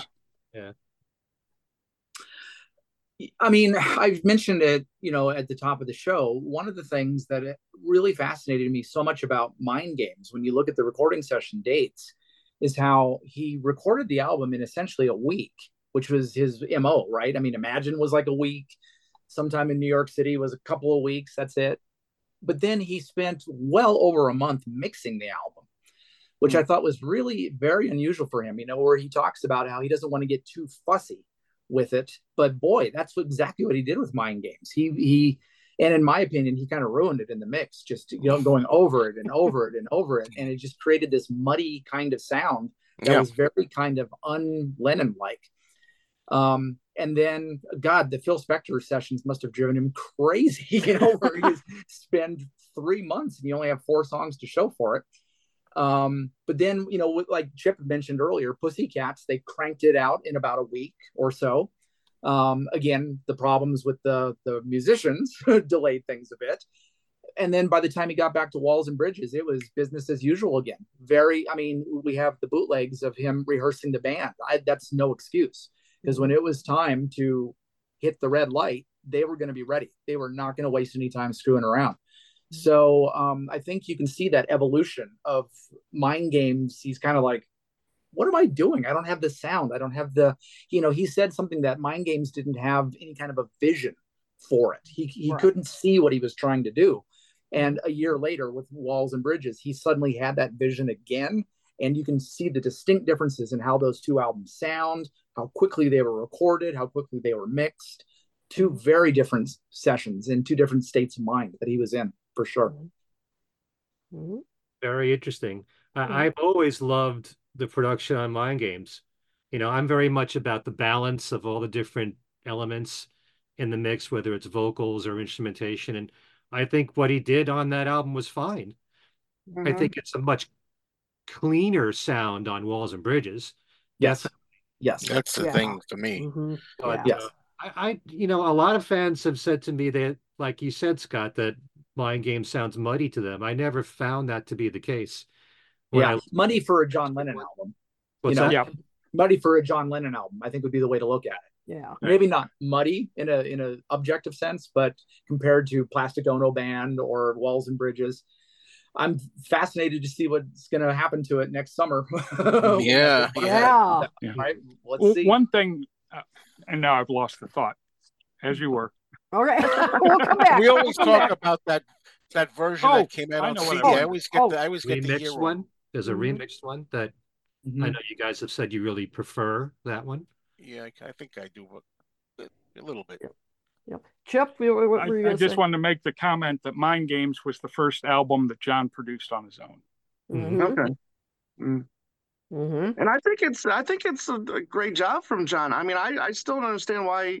I, I mean, even with it being rushed as it was, and then you know spending a lot of time, you know, what with with post work. But um, I mean, I think it sounds great. I mean, you hear things like "I know, I know," and you to me that sounds like that's somebody that's on the top of their game, top of their craft, spending time on it. That's that doesn't feel like a rushed album to me at all. Mhm. Well, can we throw one more thing in here too? Let's not forget the musicians. The band right. that John Yeah. worked with on Mind Games, he never worked with them before, I don't think he ever worked with them again. Um, whereas Imagine, um, some of sometime in New York City, Walls and Bridges, it was all Jim Keltner, Klaus Right. Guys that he really had a connection with. Jesse And- had Davis. You just have to wonder how much of a connection, uh, how much that mattered between, you know, what if what if Keltner and Voormann had recorded Mind Games? What, how different of an Mm. album would that be? Interesting. if at all. Oh, Keltner Yeah. was on Mind Games. Oh yeah, yeah. Not all of it though. Not all of it, no. Mhm. Yep. But but that's interesting. I think definitely I agree that Mind Game or um, excuse me, Walls and Bridges has. I mean, to me, it does have a cleaner sound than Mind Games. I mean, Yeah. I, I just think he really, you know, you can really hear his evolution. Or you know, you listen to Mind Games or Pussycats, and then you Yeah. listen to and you listen to Walls and Bridges. And I he mean- kept that going. You know, when he in October, then when he re-recorded the rock and roll album, um, somebody mentioned earlier, you can tell which one is John and which one is Phil Spector because Yes. they're very different. John, you know, ain't that, ain't that a shame? Just crisp and clear and Yeah. Peggy Sue. And then you get to Sweet Little 16, and oh boy, the Quaaludes kick in, and it, yeah, late night on uh, the Sunset Strip all of a sudden. Yeah. John was uh, made the comment that uh, if you can't tell the difference between my productions and Phil's, we might as well be the Everly Brothers. Right. And I'm not sure what he meant by that, but that's what he had to say about the disparity between the the sounds of the productions. Yeah. when you listen to something like Be-Bop-A-Lula, especially, you know, it's much leaner production. Yeah. On John's part. Yeah. But you know, I was going to say, Scott, that if it's true that most of the songs on Mind Games are written so quickly, those are great songs. It didn't Yeah. the way of the quality of the songs, which is what matters the most to me. Yeah. It's such a solid album all the way through and so underrated. Oh, yeah, Not I, I, I anymore. just think I like it a lot Not more anymore. A lot of people love it now. I'm sorry. yeah. Well, I, I look at Mind Games and Walls and Bridges as back to back my my two favorite Lennon albums. the thing that bugs me about mind games is oh, this is i'm going on a deep dive here so remember when you were 13 and you had a crush and she or he said no i'm not really into you and you're like but we both love playing kickball we're meant to be together forever and ever and it's just horrible 13 year old poetry and that's what I get out of mind games, where John is saying, from Liverpool to Tokyo, our love was meant to be. And he's trying so hard to win his crush back. And he's not really being that John Lennon that we know. He's trying to be the sentimental sap um, to get Yoko back. You know, butchering a Japanese word. It's not Aisumasen, by the way. I don't know why he didn't check with her on that. It's a terrible pronunciation um just oh it's kind of cringe in I in love my the song though. yeah right I mean, stuff he is can't go wrong with the melody the productions you know Guitar. there's so much to it but i just so many of those songs when you dig a little bit deeper it's like oh really john you can do better than that you know a meat city that's kind of cool but Well, I get high when I see you go by. I mean, it's, listen, Well, I mean, I, yeah I don't know. If there's sap in it, I, I think it's great sap, and I'll I'll sap that up all day long. you know what it's john lennon sap so Yeah. it's better than most right Exactly. a bad Yep. john lennon album is better than 99% of what's out there That's right. Yep. i'm not saying it's a bad album i'm yeah Mhm. Jealous Guy is in that category, you know. I Yep. love Jealous Guy. And Yeah. looking for something else, I found a, a great quote about John's uh, dissatisfaction with his own work. Mhm. And this was from a, a Capital Radio interview to uh, promote Mind Games. And he said, I'm too close to it. It takes me about two years to stop hearing edits or which take number it was. And as usual, I always think, oh, well, they should have had more bass here, or what happened to the backbeat, or the guitar didn't have enough echo. I can't look at it objectively. I'm too personally involved, not only with the statements and the sound and the production and whether they mastered it right and is it going to sell. Yeah. Mm. Yeah. I can I can understand that. Mhm. I mean, I I I think I think I can Which know. is the, basically the quote of somebody that's a producer. yeah. You know, he's he's doing his first production and he's realizing all these things that he might not have had to experience before. Yeah. You know, all the decisions came down to just just him. Yep. right Exactly. Was he, who who was credited Chip as the producer for the Elephant's Memory album? Was it John and Yoko? I believe so. Okay, because he seemed like pretty much the main producer on that album. Yeah. You know what gets me is you talking about Scott when um when John said that uh, Walls and Bridges was the work of a semi-sick craftsman. He Yeah. said uh, also, listen to the album. Sounds like the guy's depressed. Yeah, right. So what was Plastic Ono Band? Yeah, exactly. You know, Right. Yeah, that's a happy little album, isn't it? Maybe on that one he he, he wanted it to be depressed. I'm sure he he intended to be Yeah. depressed. Whereas this one maybe he wasn't. That wasn't his intent. I don't know. Well, and to go back to Tom's point, if number nine Dream is depressed, well then give me some more of that depression. That's Yeah. exactly. that's some good stuff. I mean, Listy's consistent throughout his whole career with criticizing his music, Yeah. right? Yes. It's just not one period. I mean, it goes back to the Beatles days. I mean, so I mean, I give Yeah. him credit for that. Yeah. But Never satisfied, the mark of a true artist. That's right. Yeah, That's, that's right. right. Uh, let's talk a bit. and We've been kind of heading in that direction anyway. Um, about his songwriting um, during this period. Uh, you know how how it changed, how it didn't change. Um, you know, he uh, was asked um, in that same Rolling Stone 75 interview um, about his songwriting, and he talked about, you know, clearly he was still stinging from that sometime in New York uh, in uh, you know experience, and he said that you know that in fact his political activism from the early 70s now this is he's saying this in 75 i'm sure if you asked him a year later he'd tell you something different.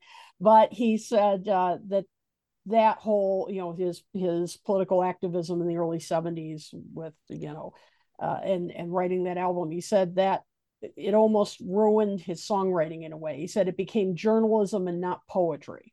And basically mm. i feel that i'm a poet even if it uh, does uh, go as he put it badi badol edel edel edel edel um, I'm not a formalized poet. I have no education, so I have to write it in the simplest forms usually. Um, and I realized that over a period of time, and not just because I met Jerry Rubin off the plane, uh, but that was like a culmination. I realized that we were poets, but we were really folk poets, and rock and roll was folk poetry. Uh, I've always felt that rock and roll was folk music. Then I began to take it seriously on another level, saying, well, I'm reflecting what is going on, right? And then I was making an effort to reflect what was going on. Well, it doesn't work like that. It doesn't work as pop music or what I want to do. So he clearly, after that whole sometime in New York City experience, then decided to go back to, you know, to his other, you know, style and, and felt that he was just being too blunt and literal on sometime in New York City. So what do you guys think? about his writing style on the albums that he produced from 73 to 75 do you think it you know his songwriting and subjects all changed in any way or do you think he kind of reverted back to his previous solo material what what do you guys think well, I, did, I didn't notice anything different like ken was saying earlier that's what i was coming into the show mm-hmm. with i think we talked about this before John sadly didn't live long enough, really. But during that, but during that period, I don't, I don't notice much of a difference, unless you want to say after the the blow he was dealt with, sometime in New York City, he laid off, this, you know, the the heavy political commentary. Although you got Bring On the Lucie, you know, right. you got stuff which was like from that. seventy one, which was also early, early mm-hmm. everything. But the thing is, other than that, I mean, I don't see anything different really in John's for me in his style. He's always kind of like, you know, personal, how he's feeling about things and stuff. But we did, if you want to say after sometime in New York City, I think, Kid, as you were saying, he kind of got a little more, uh, I used the mellow, a little bit, you know, more mm-hmm. easygoing about it. That part. I, you know, I might say. But I think the real, the real change that I could notice comes with Double Fantasy, mm-hmm. you know, but mm. that's another story. But then I see a big a change but I don't see so much of a change this right. point for me. Yeah. I don't see much of change either. I, I agree. I mean, you you've got different angles uh, of John's writing. I mean, you got the simplicity of like a bless you, like like Scott mentioned. I mean, how is that any different than it's only love? Uh, you know, I mean, that's as simple as you can get um, you know, you you get the meanness of you know steel and glass. I mean, you can put that right next to uh, you know how do you sleep? Um, you know, I mean, uh, there's a lot of beautiful stuff. Out the blue is one of the excuse me one of the most beautiful songs I think he's ever written. Um, and that was you know considered part of that that that time. Uh, you know, um, number nine dream. I for me is just like I think it's his best song. Period. I you know hmm. especially production wise. Um, you know, it is what it is. I mean, it's a dream. I mean, it's you get it's it's just a fantastic, perfect song in, in my opinion. And he did this during the supposed, you know, lost weekend. You know, that mm-hmm. doesn't sound like someone that's lost to me. Mm-hmm. That one's not, but a lot of the ones on Walls and Bridges well, so kind of going down on love and mm-hmm. things like that. Mm-hmm. Yeah. But, but I agree with you on that. I agree. That's I agree with. That depends on the listener, you know. So. Mm-hmm. Yep. I, I, definitely think that there's very little difference in the songwriting. It's the mm-hmm. same subjects, a lot of songs yeah. about Yoko. Perfect, yeah. You know, I mean, Out the Blue, as Tom was saying, is one of his mm-hmm. best songs. And how different is that than Oh My Love? You know? Right. Uh, you still, well, you were saying um, Bring On the Lucie is really from 71, but he, mm-hmm. he did his share of political songs. Um, I wouldn't call Bless You a simple song. Tom, because in terms of the chords, it's a little bit jazzier. Yeah, um, but lyrically, it is. Yeah, but uh, Yeah, and Steel and Glass and How Do You Sleep, you can always make the the similarities Mm. between the two of them there.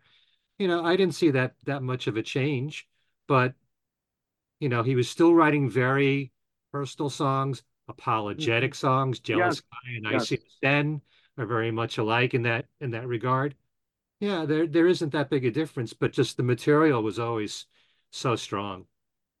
And getting back to mind games, when you're talking about Out the Blue, and I know I know, Mm. and you are here, you know, to me, those are three of the greatest ballady songs of John's solo career. Not to mention the title track to Mind Games, which I this, That's the track I meant. You are here. That's the track I meant. You are here, which I I think it's you know it is kind of you know simple love song, just like it's only love is a very simple lyrically love song. okay. Yeah, I would say the big difference in songwriting was sometime in New York City. You know, Mind Games and Walls and Bridges. That's Mhm. that's John. Mhm. But you could see the evolution. You know, John had started off 1971 with Power to the People. Um, yes, Imagine has Oh My Love, but it, he was also doing God Save Us and um, Give Me Some Truth. You know, and so there was kind of that, a little bit of radicalization going on. And by the time he met Jerry Rubin and those guys, you know, that's when the difference changed. And there's only one album in his entire career where he would have repeated got to got to got to got to got to. And that was where the, the songwriting changed. Mhm. and that was a huge misfire. Mind games was the reversion back to that that style for sure. And you know number nine dream that's going back to 1967 you know just that dreamy production sound. Yeah he found himself again after that evolution towards something that was not truly who he was which i think is, is the way he uh phrased it in 1980 was like "Eh, that wasn't really me. That rabble rousing nah that's not who i am. To to bring some of the, the songwriting into focus for for mind games uh, we, we talked about how we'd wait until the last minute to to get things uh, wrapped up because he say i realize all of a sudden i realize that i have a week and then all of a sudden it starts to come out but uh, three of the songs that he wrote in mid to late july for mind games were meat city rock and roll people and tight as which are not the same song not not stellar examples of, of John's writing. As great of a production as Tight As is, you know, Yeah. those those are three rather simple songs. Yeah. Um, you know, and and Scott had also said that he didn't do anything in '73, the uh, or in late '73. He did write "Nobody Loves You" oh right when you're down yeah. and out, Yeah. Okay. and mm-hmm. the reason he didn't put that out at the time is he said, "I, I if I had recorded it when I wrote it, I would have ruined it." But he's, Where does, he's- where does. Frank Sinatra fit in there? Because he wanted Frank Sinatra to do that. I thought. That's right. But Yeah. I mean, he's had Sinatra was too busy rejecting suicide. Yeah, there you go. I mean, he's had bits and pieces of non-productive, uh, you know, periods throughout his career, starting with the Beatles. I mean, especially we we, we looked at, you know, to get back, you know, January of of of '69. I mean, what does he come in with? You know, not really much.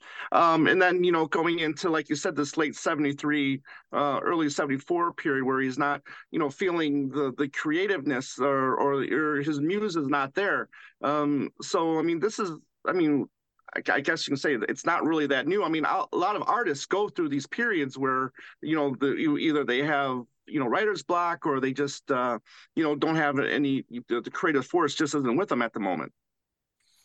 Isn't here's funny else- how many years they go today these days with between albums? Well, yeah, exactly. I mean, Well, gra- yeah. granted, what you say, Tom, I totally Yeah. get what you're saying for the time, you know, for John. for that time because I mean you're expected But- to have an album a year or two albums a year. Yeah. like you know. people goes five, Yeah. seven, eight years without an album. Yeah, Yeah. not anymore. Yeah. John still managed to put out an album a year Yeah. yeah, from 70 Yes. through 74. correct. Even when you're talking about January of 69, there were some Lennon songs that the Beatles didn't pursue further. That, you know, Right. so it's not like it was only Dig a Pony. Yeah. Right. Jumping off something you said, Scott, I think maybe one way that his material did change a bit is that you know and and, and paving the way for what would be double fantasy is um you know i think he was starting to move away from and probably as a result from the sometime in New York City uh, debacle, the you know moving away from the overtly political uh, and and the angry and the revolutionary, and not that he hadn't written personal personal uh, material before, he certainly had, and we know that. But um, but he was you know looking even more and more and more inward. Um, you know, writing about vulnerability, about personal failings, about love, and that would really come in in stereo uh, in Double Fantasy, where you know, although he would be a little bit more about domesticity and and um, you know family and that kind of thing, but he would also write about his own personal failures too. Yeah. Um, like I'm losing you. yeah, example. Mm, right. Exactly. Right you know, but, you know even, everything you just said about the introspection and the family and the personal failings. Name one song on "Sometime in New York City" that touches on any of those topics. Exactly, none. Right. So you're getting away from that. That's his bailiwick is being John Lennon, and he just got away from that. Exactly. Yeah. And and so, you know, slowly it seems in, in this, you know, during that period he was, you know, moving away from that. And I mean he would maybe do some like free to people and and like like trying to put in some peace and love kind of stuff. But, you know, eventually he kind of move away. I mean, certainly with this final album, it was more, as I said, about personal, you know, family and and that kind of thing. So uh okay, so I mentioned um, that I I thought it would be interesting to you know kind of bringing this to to a, oh Chip did you want can I say one more thing here oh, sure. uh, real quick before we move on oh yeah uh, oh Tom sure was alluding to how how strong of a song that number nine dream was and uh, it wasn't all good stuff because right after number nine dream on the demo tape was probably better classified as an improvisation but it was called I'd sooner be he goes, I'd sooner be a pygmy than a dwarf. and I'd rather be a monkey than an astronaut. And I would have loved to have heard that get finished, but that all we've got is, you know, maybe there'll be some more on the new box, but we only have about a minute and a half of it. Right. Okay. Wow. Mm. Interesting. Interesting. So at least he knew how which which of his stuff was good that he should pursue and which he didn't. Yeah. What's not good about monkey and astronaut? That's amazing. Right. I would take that yep. all day long oh my gosh. So I thought it would be interesting as as we're wrapping this up um to see if you guys can think of um and and those of you watching out there feel free to join in in the comments and and share your picks. Um songs from this period if you could pick out you know two or three songs uh that you think really you know stand out to you that that you think really encapsulate this period you know the, the lost weekend. And it doesn't have to be the exact 73 to 75 if you want to go back a little further as, as scott you were saying at the top of this discussion. Um you know songs that you think really encapsulate this period um in terms of you know subject matter production you know that that really stand out to you as like you know these are the songs of this era that that are particularly strong or or just particularly um you know come to mind when you think of this era and and maybe demonstrate the growth that he um that he was experiencing or or just in any way stand out for you well, we've um, already said how great we think Out the Blue is. Yeah. Yeah. Mm-hmm. As as long and as well as Nobody Loves You When You're Down and Out. You know, Mm-hmm. those are both, I think, good examples of what you were talking about. Mhm. Okay, so great. So Chip, those are your uh your, those are your picks. Those are my All right. picks. Okay. Uh Joe, you Are look we- like you're you're Are we ready to talking? go. No, well, I don't know because I don't know if we're talking just favorites, like what's your favorites, or in specifically what, uh, you know, because like I- I would say something like, uh, you know, nobody loves you when you're down and out, kind of fits the the period of what you know encapsulates maybe what he was feeling or what you got or something like that. You know, Mhm. Yeah. I, I love It- Steel and Glass. I want to squeeze Well, that in there. Yeah, yeah. Steel and Glass, I mean, is a perfect example of that period, right? I mean, he's got how close was he to Allen Klein and to to get that far, you know, removed from him where he feels like he has to write a song, you know, like that to describe what, you know, what he's feeling towards this individual. Um, you know, but and then but the, the you know, letting, you know, Jesse Ed Davis play this wonderful guitar lick on, you know, number nine dream. Um, you know, I, I think is just, you know, beautiful and you know out the blue i know i know is is again i think is i can't Yeah, say yeah, this that's great. i can't say the title of the song enough um uh, it, it's just so you know for me musically it, it's it's it's it's a perfect piece of music Mhm. Hmm. Excellent. Yeah. Okay. Uh, Scott, I'm how gonna, about I'm gonna you? throw I'm gonna throw in Aisumasen. Um, Mhm.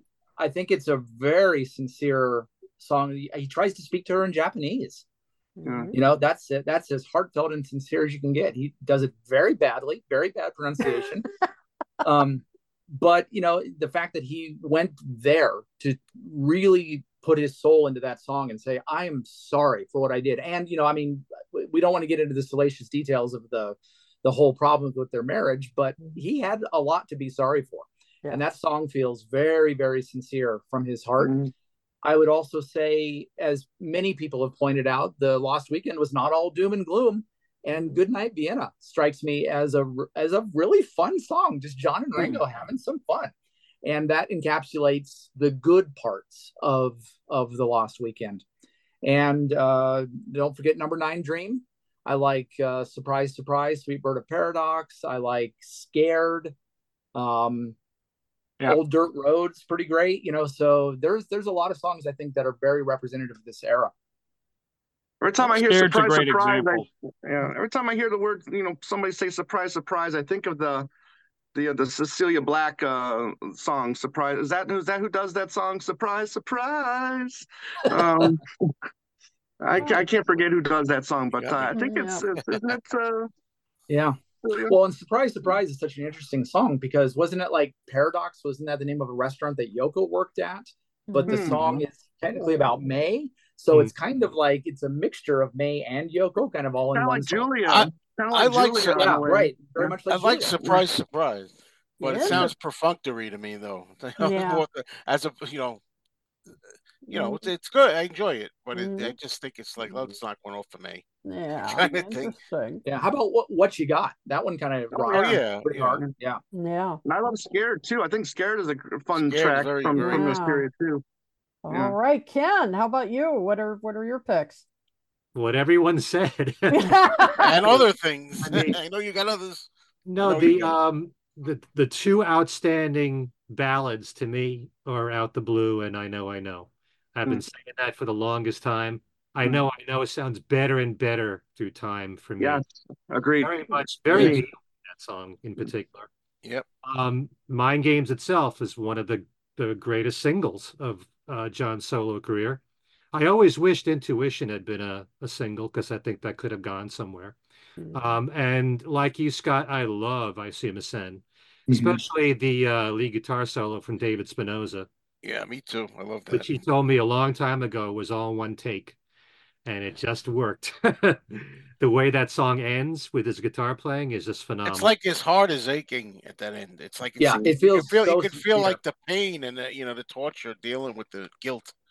Yeah, you know, Ken, you brought up a point about Mind Games being, you know, the single for Mind Games. But I have to ask Chip and Scott, was you know, um, was there ever a proposed second single for that album? It was going to be uh, what was it? Um, Intuition I wish it was. Well, it's commercial, Yeah. that's for sure. Yeah. and Mind Games. Actually, side two was side one. Really? The album was going to open with Intuition, and side two was going to open with Mind Games. Wow. So were all the songs on side two going to be side one? Identical tune stack, just flipped. Okay. and the album uh the album which i think everybody might know by now was originally going to be called out the blue Wow. Okay. Thank goodness. Walls and Bridges. Um, I love the fact, Scott, that you mentioned what you got because Mhm. I can't believe that was a B side. Right. I mean, that was strong enough to be an A side for a hit. So Should have been. I love it. You know. Yep. Um, Scared is definitely one of my favorite solo Lennon songs. It's not just a great song, but I love the production on there. What Mm. what's done with the horns in particular, Yeah, the sound of, you know, the wolf at the very beginning. Yeah. really perfect for Halloween. I play it every Halloween on my show, Mhm. on my radio show. Um, and John's vocals are just off the charts on Scared. And I'm glad to see Nobody Loves You When You're Down and Out getting this acknowledgement. I love Number Nine Dreams. Steel and Glass, the production on Steel and Glass is amazing. You know, I love yeah, everything about Walls and Bridges. So it's hard to single out just two or three. Yeah. Mm. Yep. I'm glad, I'm glad you mentioned the wolves, Ken. When we were working on Lennonology, I bought a lot of really weird things as part of our research. And maybe the weirdest thing I got was the album that features the wolf howl What one of us from can the hear beginning that of Scare. song? and Yep, they pulled it out of the library, and there it was. And they also used it on the Elephant's Memory album too. So I Hmm. tracked through the album very carefully and noted which howl they used. So Which album was that? it's uh actually it was put out. Yeah, do you have the exact name? The Kip? language and music of the wolves, narrated by Robert Redford. It was like an Oh, wow. educational album, I think, put out by the Smithsonian about wolves. And Robert Redford just talks about wolves. And when they're nervous, they sound like this. I'll be going on eBay after this and looking that up. yeah, Yeah. very. I think I think the whole thing's on YouTube. You don't even have to go that far. Yeah. Now, what No. bothers me, and now, now we're really getting into the weeds. There are actually two different covers. Which one did John have? I don't know. No idea. I just know which one I have. See, folks, you watch or listen to the show and you always learn something new. Yep. I didn't right. know that. I Whether Wow. it's worth knowing take or not. minutes. It's right up there. If it wouldn't take me 10 minutes, I'd go grab it. Oh no. Oh, that's bad. Wow, that is really interesting. Yep. And uh, just quickly, the the songs I pick are uh, what you got. They do, I know many of you mentioned it, but I just love.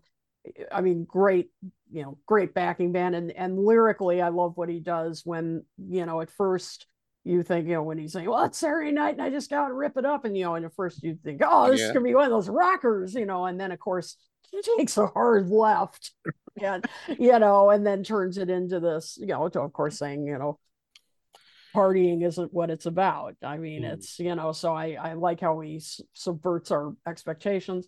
And uh, Bless You, which has been mentioned yeah. um, Yeah. earlier. Gorgeous, gorgeous song. Yeah, I love the kind of jazzy aspect to it. And and what an interesting, I mean, talking about, you know, growing as a songwriter, I love how the song you know, you would think it's about bless you, meaning Yoko, but it's no, bless the person who is with Yoko right now. It, I mean, it's about Yoko, but it's also about, you know, bless who, you know, the Oh, person who is with her now. I mean, that is, I mean, that's fascinating.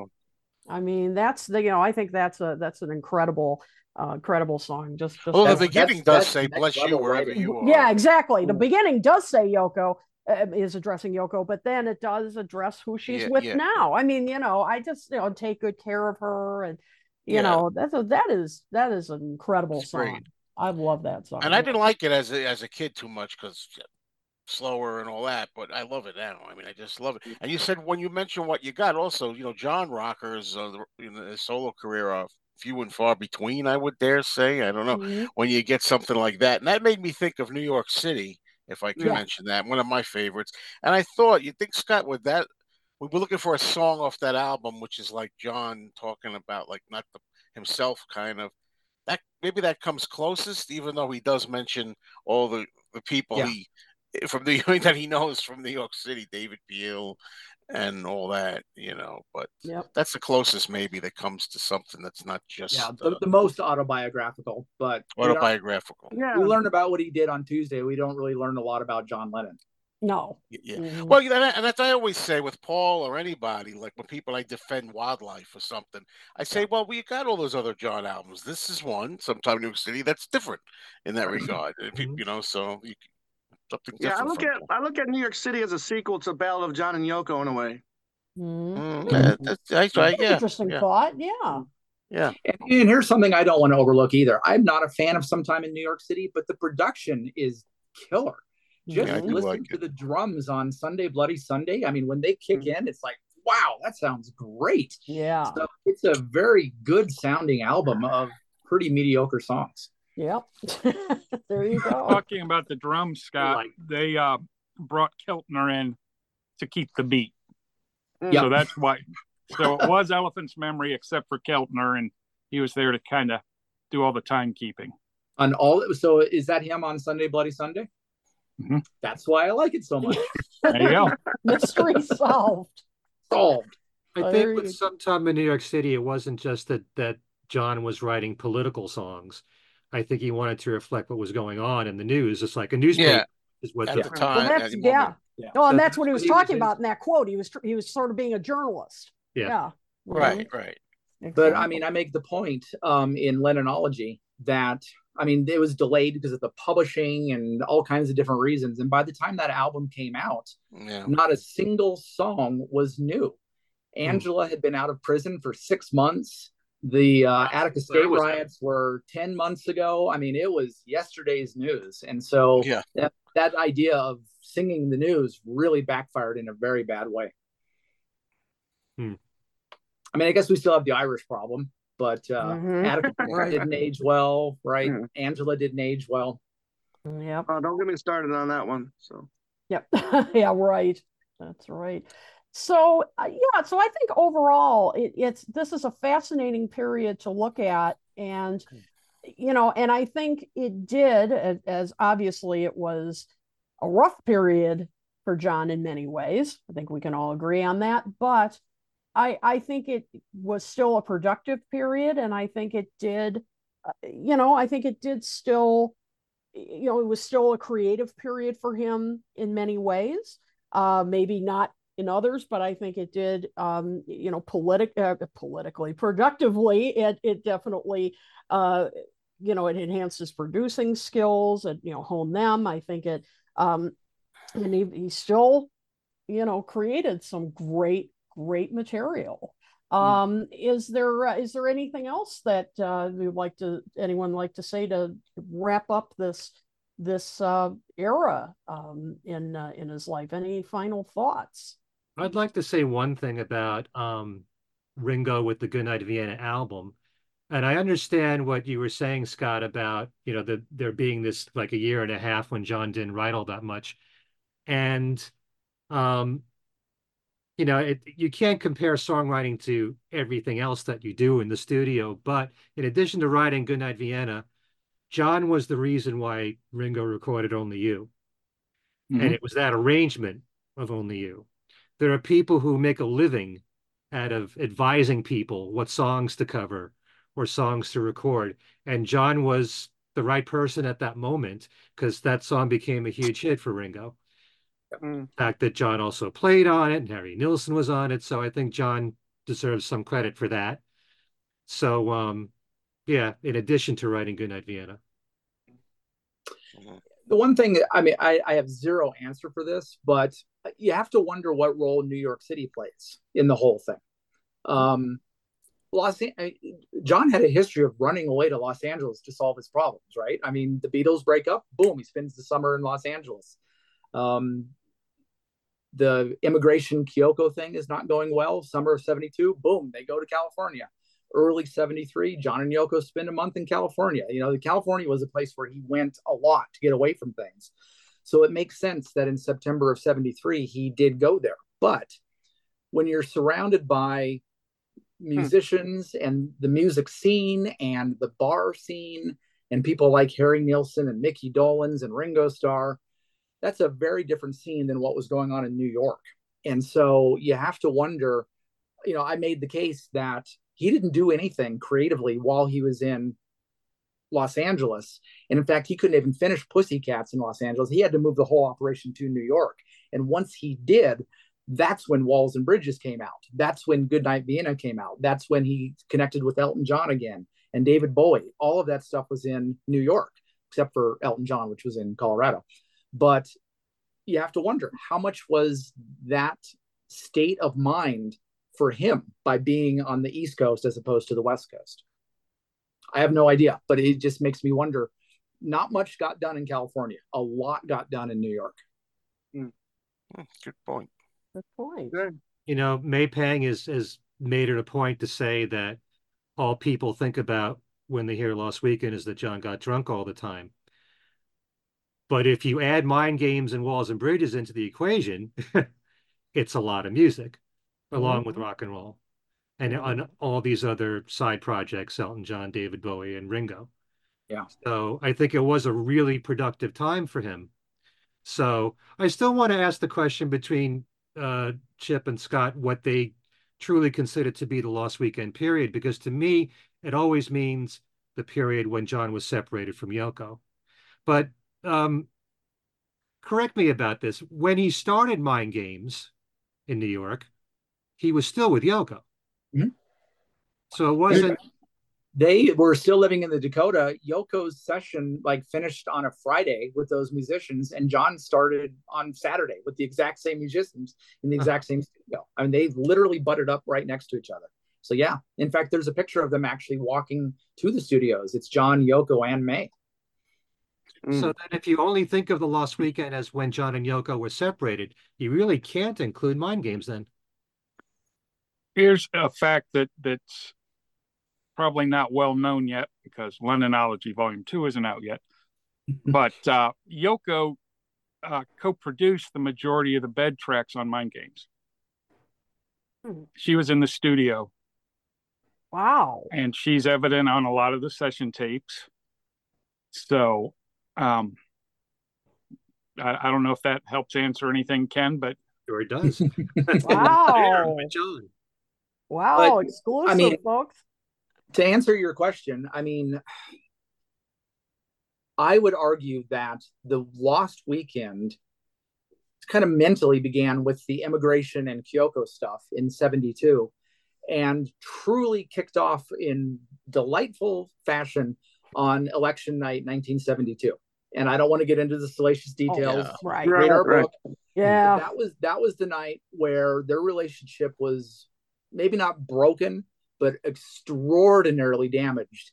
And I Yeah. kind of feel 1973 is John's apologia the entire year was him trying to make it up to Yoko, you know, going to the feminist conference with her and really pushing approximately infinite universe and everything he could to get over that one bad night. And I think that's where the Lost Weekend began. You know, a good year before he took off to Los Angeles. But what did John think? Mm, yeah. Right. And how and how glib is it though, you know, to just say, you know, to take the title of a movie and say, "Yep, that was that period in my life." You know, that seems a, a little glib, you know, for somebody as smart as him. Mhm. but everybody picked up on that Right. and has run with it. Right. Yeah. Yeah. The question really should be is the last Weekend when John and Yoko's relationship really started to struggle? Or is it really when John was separated from Yoko? Yeah. Well, John said with the separation, the drinking. I'm Mhm. going to stick with that because it's not for us to. Yeah, we can have Mm, fun well, speculating as a side yeah. thing, Yeah. but we're doing. Actually, we're doing. That's what we're doing. I Yeah. Yeah, I I, mean, mean, you can but- physically say until he and May got on that plane in September of 1973, that's when it began. That day, that the the night they went out to see, um, who was it, Neil Young together, their first night in LA. Mhm. Yep, when they were at uh, the club seeing Neil Young, that's the beginning of the Lost Weekend. That's another way to look at it for sure. Mhm. He was out in a club with May and not Yoko. Mhm. Yeah. But uh but yeah, but it was it was definitely uh you know a transformative period in in John's life no matter how you look at it and uh and definitely musically. I mean, as I said, some of the music, you know, the subjects, you know, can be found in what would become double fantasy for Yep. for sure. Well, if anything, it sealed for at least another five years that he desperately wanted to be with Yoko. Yeah. And that they were going to give it another chance. Yeah. So who knows what would have happened after 1980? Mhm. But that's the one thing that got that came out of the Lost Weekend was they said, nope, we need each other. We're going to do this again. Exactly. And you know, when you see that they spent the summers of you know 77, 78, and 79 in Japan, Mhm. you know, that's just really a nice bonding moment, just getting together and seeing her family and seeing her home country. And it changed things so much in their Yep. relationship. It certainly, certainly did. Certainly did. Well, this has been a, a fascinating conversation and, and a nice deep dive in, into this period that so deep. yeah, yeah, uh, and uh, you know, but really into a period that I think you know I think is misunderstood and and you know there's been a lot of myths about it as as you guys were referring to and uh, and I think you know you know more attention needs to be paid to to you know the music that came out of it and and uh, uh, and and how his artistry evolved uh, during during this period. So uh, so um, you know, thank you guys so much for joining us and and uh, lending your your expertise uh, to this discussion. Yeah, excellent. Of, thank you. Can't think yeah. of two two better people, uh, Scott and Chip, to to uh, take you. part in this. Uh, absolutely. Yeah, uh, so much fun. Thanks for having us. Oh, you're welcome. Tell us a bit uh, about Lennonology, the the book that's out now, and uh, tell us about the book that's that's coming up. Well, I think Scott kind of, or, or perhaps it was you that summarized yeah. in the beginning that it was their personal and professional relationship from 1968 to 1980 was is the is the basis of, of Lennonology Volume One. It's a it's a day by day, uh, and it's written without the value of foresight, so it unfolds as the events are are happening. Um, the the subsequent volumes are uh, I think the next one's going to be with the uh, all of the session work, all of the studio albums, and then possibly the third would deal with the home recordings and the whole composing process. Wow. Cool. So yeah, for those who don't so, know, you know, Chip was the co-author of Eight Arms to Hold You, which is yeah. still the ultimate reference book on the solo years. Yes, it is. And he and I had gotten to know each other over the years a little bit, and out of the blue, out the blue, he just he came to me and said, you know, I've got a ton of information about John Lennon. How about there it is. Yep. why don't why don't you and I write the ultimate John Lennon book? And I was like, yeah, sure. And he and I both thought it was, you know, everything was on the internet. You know, we've got all this information already. It's going to just be two years, maybe max. How long did it take, Chip? 15 years? Yep. Yep. Wow. And it's wow. already eight years old and it's already eight years old. Yeah, Chip's favorite line that I, that he said was, "We're 15 years into a two-year project." and you know, we had to make the monumental decision. It was just going to be about John, and we got into it about six months, and we realized you cannot tell his story without also telling Yoko's. So we had yes. to pull her into it as well. So it's equally about John as it is Yoko. I think that was a great decision as well. Yeah. I mean, you know, when he spends six months working on approximately infinite universe, how do you just delete that out of his story? You can't. Right. You can't. I mean, listen, when during that separation, right, he's singing about Yoko, right? I mean, he's not singing about Cynthia anymore, right? You know, he's, you know, that you know, that part's done. I mean, he, he, I get it. I mean, that, yeah, that was very, that was a very wise decision to include Yoko in the book. Yep. yep. Thank you. Thanks. Absolutely. And where can people uh, reach you guys and and purchase uh, the book that's out now? there you go. there we go. Still here. Yeah. Dust it off and. Uh, and I'll put this books, in the comments uh, too. Eight Arms to Hold You is going to be 24 this year. Wow. And uh, it went out of print rather quickly. And Mark and I, Mark Easter and I, who co authored the book, decided to uh, update it a few years ago and publish it as an ebook so it was still available. So you can get the ebook of Eight Arms here at lennonology.com, as well as the uh, hard copies of the Lennonology Strange Days Indeed Volume 1 book if you haven't looked at the electronic version of Eight Arms to Hold You, and I don't have a horse in this race, I'm just a fan of this book. Mm-hmm. Definitely get the electronic version. Chip and Mark updated it dramatically. It is a very, very different book than the print copy with so much more information. Um, I love their perspective. They said, What if we wrote this book in the year 2000, knowing what we know now? So there's no Ringo to 2018 concerts, right? It still ends in 2000, but it's got way more information for those years than it ever had before. So the electronic version is well worth it. And my favorite thing about lennonology.com, you can get the first three chapters for free on the website. So Mm, go check it yeah. out. Go go read through 1968 and see if that's what you're into. Very nice. Yeah. All right. Okay. Thank you both. All right. Uh, before we get to what each of us are doing, let me just quickly tell you that uh, you can reach us at Talk More Talk at talkmoresolotalk at gmail.com. Uh, somebody in the comments uh, actually already mentioned that he had a, a, an idea for us for a future show. So just email us right there and uh, let us know uh, what uh, what you have in mind. And who knows, you may see an idea of yours on a future show. And of course, we always welcome feedback. Um, and uh, don't forget to subscribe to this channel right here and uh, and you know smash that like button as the kids say. And uh, and thank you all as always for your support of our show. We couldn't do this without you. And uh, of course, you can find us on any, virtually any podcasting platform you can think of. You can find us on Facebook. Uh, just like our page there, and you'll be notified of any uh, future uh, episodes. You can find us at talkmoretalk.com and on Twitter, X, whatever the heck it's being called these days, at uh, Talk More Talk One, the number one. Um, and I think that's everywhere you can find us. So, uh, Tom, why don't you tell uh, folks what you're up to? Great, thank you. Uh, well, two legs. Uh, we we last week we just featured our, our friend Owen Ling uh, with uh, part two of our look at uh, the Paul and George relationship throughout the solo years. Um, as you know, Owen Ling just contributed to uh, this magazine right here. He wrote about the album New, and um, be on the lookout in the future because we're going to also feature some of the other contributors that um, wrote um, about the albums in this uh, magazine as well. This is a fantastic magazine that you can get at Barnes and Nobles now. Um, so check it out. Um, we're also going to, um, you know, talk about the, uh, the the 50th anniversary of the Band on the Run, especially those underdubbed, um, underdubbed uh, the part portion of the uh, the two disc sets.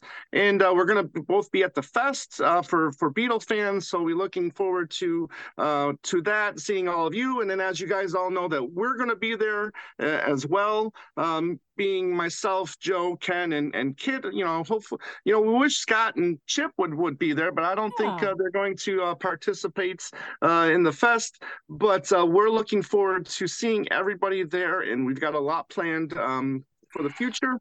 So uh, check out Two Legs, a Paul McCartney podcast on YouTube, and then we're also on every audio platform uh, you can find uh, wherever you like to listen to podcasts. We'll be there. All right. Always busy, busy. And yes, we hope we'll have information very soon on panels.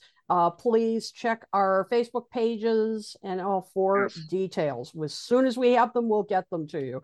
Uh, Joe, how about you? What are you up to? Well, my YouTube channel is called Mean Mr. Mayo, and uh, some of the things I've been talking about lately, I did a Meet the Beatles 60th anniversary presentation. I talked about uh, Beatles at the BBC vinyl uh, collection. Uh, did a Melanie uh, tribute short little video on that, and uh, Record Store Reality, where I uh, do my soap opera from the record store that I frequent that people seem to like, and some of the new things that are on the Mean Mr. Mayo channel. No rants for a while. It's been at least at least a couple of weeks, I think.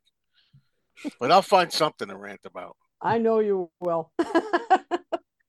All right. And last but definitely not least, Ken, what uh, what about you?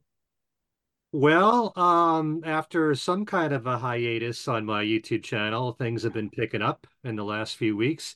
Um, I just did my first Ultimate Beatles trivia show in a few months, and I had John Borack on there. I mentioned before he's a contributing writer and editor for Goldmine Magazine, also the author of The Beatles 100, 100 Pivotal Moments in Beatle History. Also, Doug Wolfberg was one of the contestants on the show. He's the author of this new book called Fab But True Remarkable Stories Revealed of Things That Happened in Beatle History. Also, Rick Glover from Fans on the Run. The three of them were the contestants on the latest show. You can check that out and find out who won. And it tests your knowledge on all things Beatles, group and solo, on my uh, YouTube channel, Ken Michaels Radio. You mentioned Owen Lynn. Well, he's in two of my newest shows. We did an interview recently that was uh, an overview of Paul McCartney's solo career.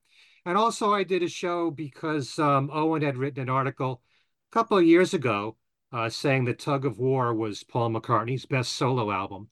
So I thought we'd have a debate about that. And we had Owen on the show, along with Beatley Tone, who has his own YouTube channel, has been a guest on uh, Two Legs. They do a feature on Two Legs, Stuck Inside These Four Walls. Um, and Dino Vishera, who has his own Facebook channel called Coming Up the World of Paul McCartney. It's all about Paul on his Facebook channel. And he's got a YouTube channel as well. So the three of them and I discussed whether or not Tug of War is Paul's best album and what we all feel, if not, represents Paul's best. And then I also did an interview with music legend Tony Orlando. Tony is about to uh, do his very last tour and the very last show will be right near me in Connecticut at Mohegan Sun on March the 22nd. So we talked about his entire career, um, his early years uh, working, uh, you know, in the Brill building area, knowing a lot of the great songwriting teams of that time and songwriters, and also his hits with Dawn in the 70s, especially. And we did some Beatle talk as well.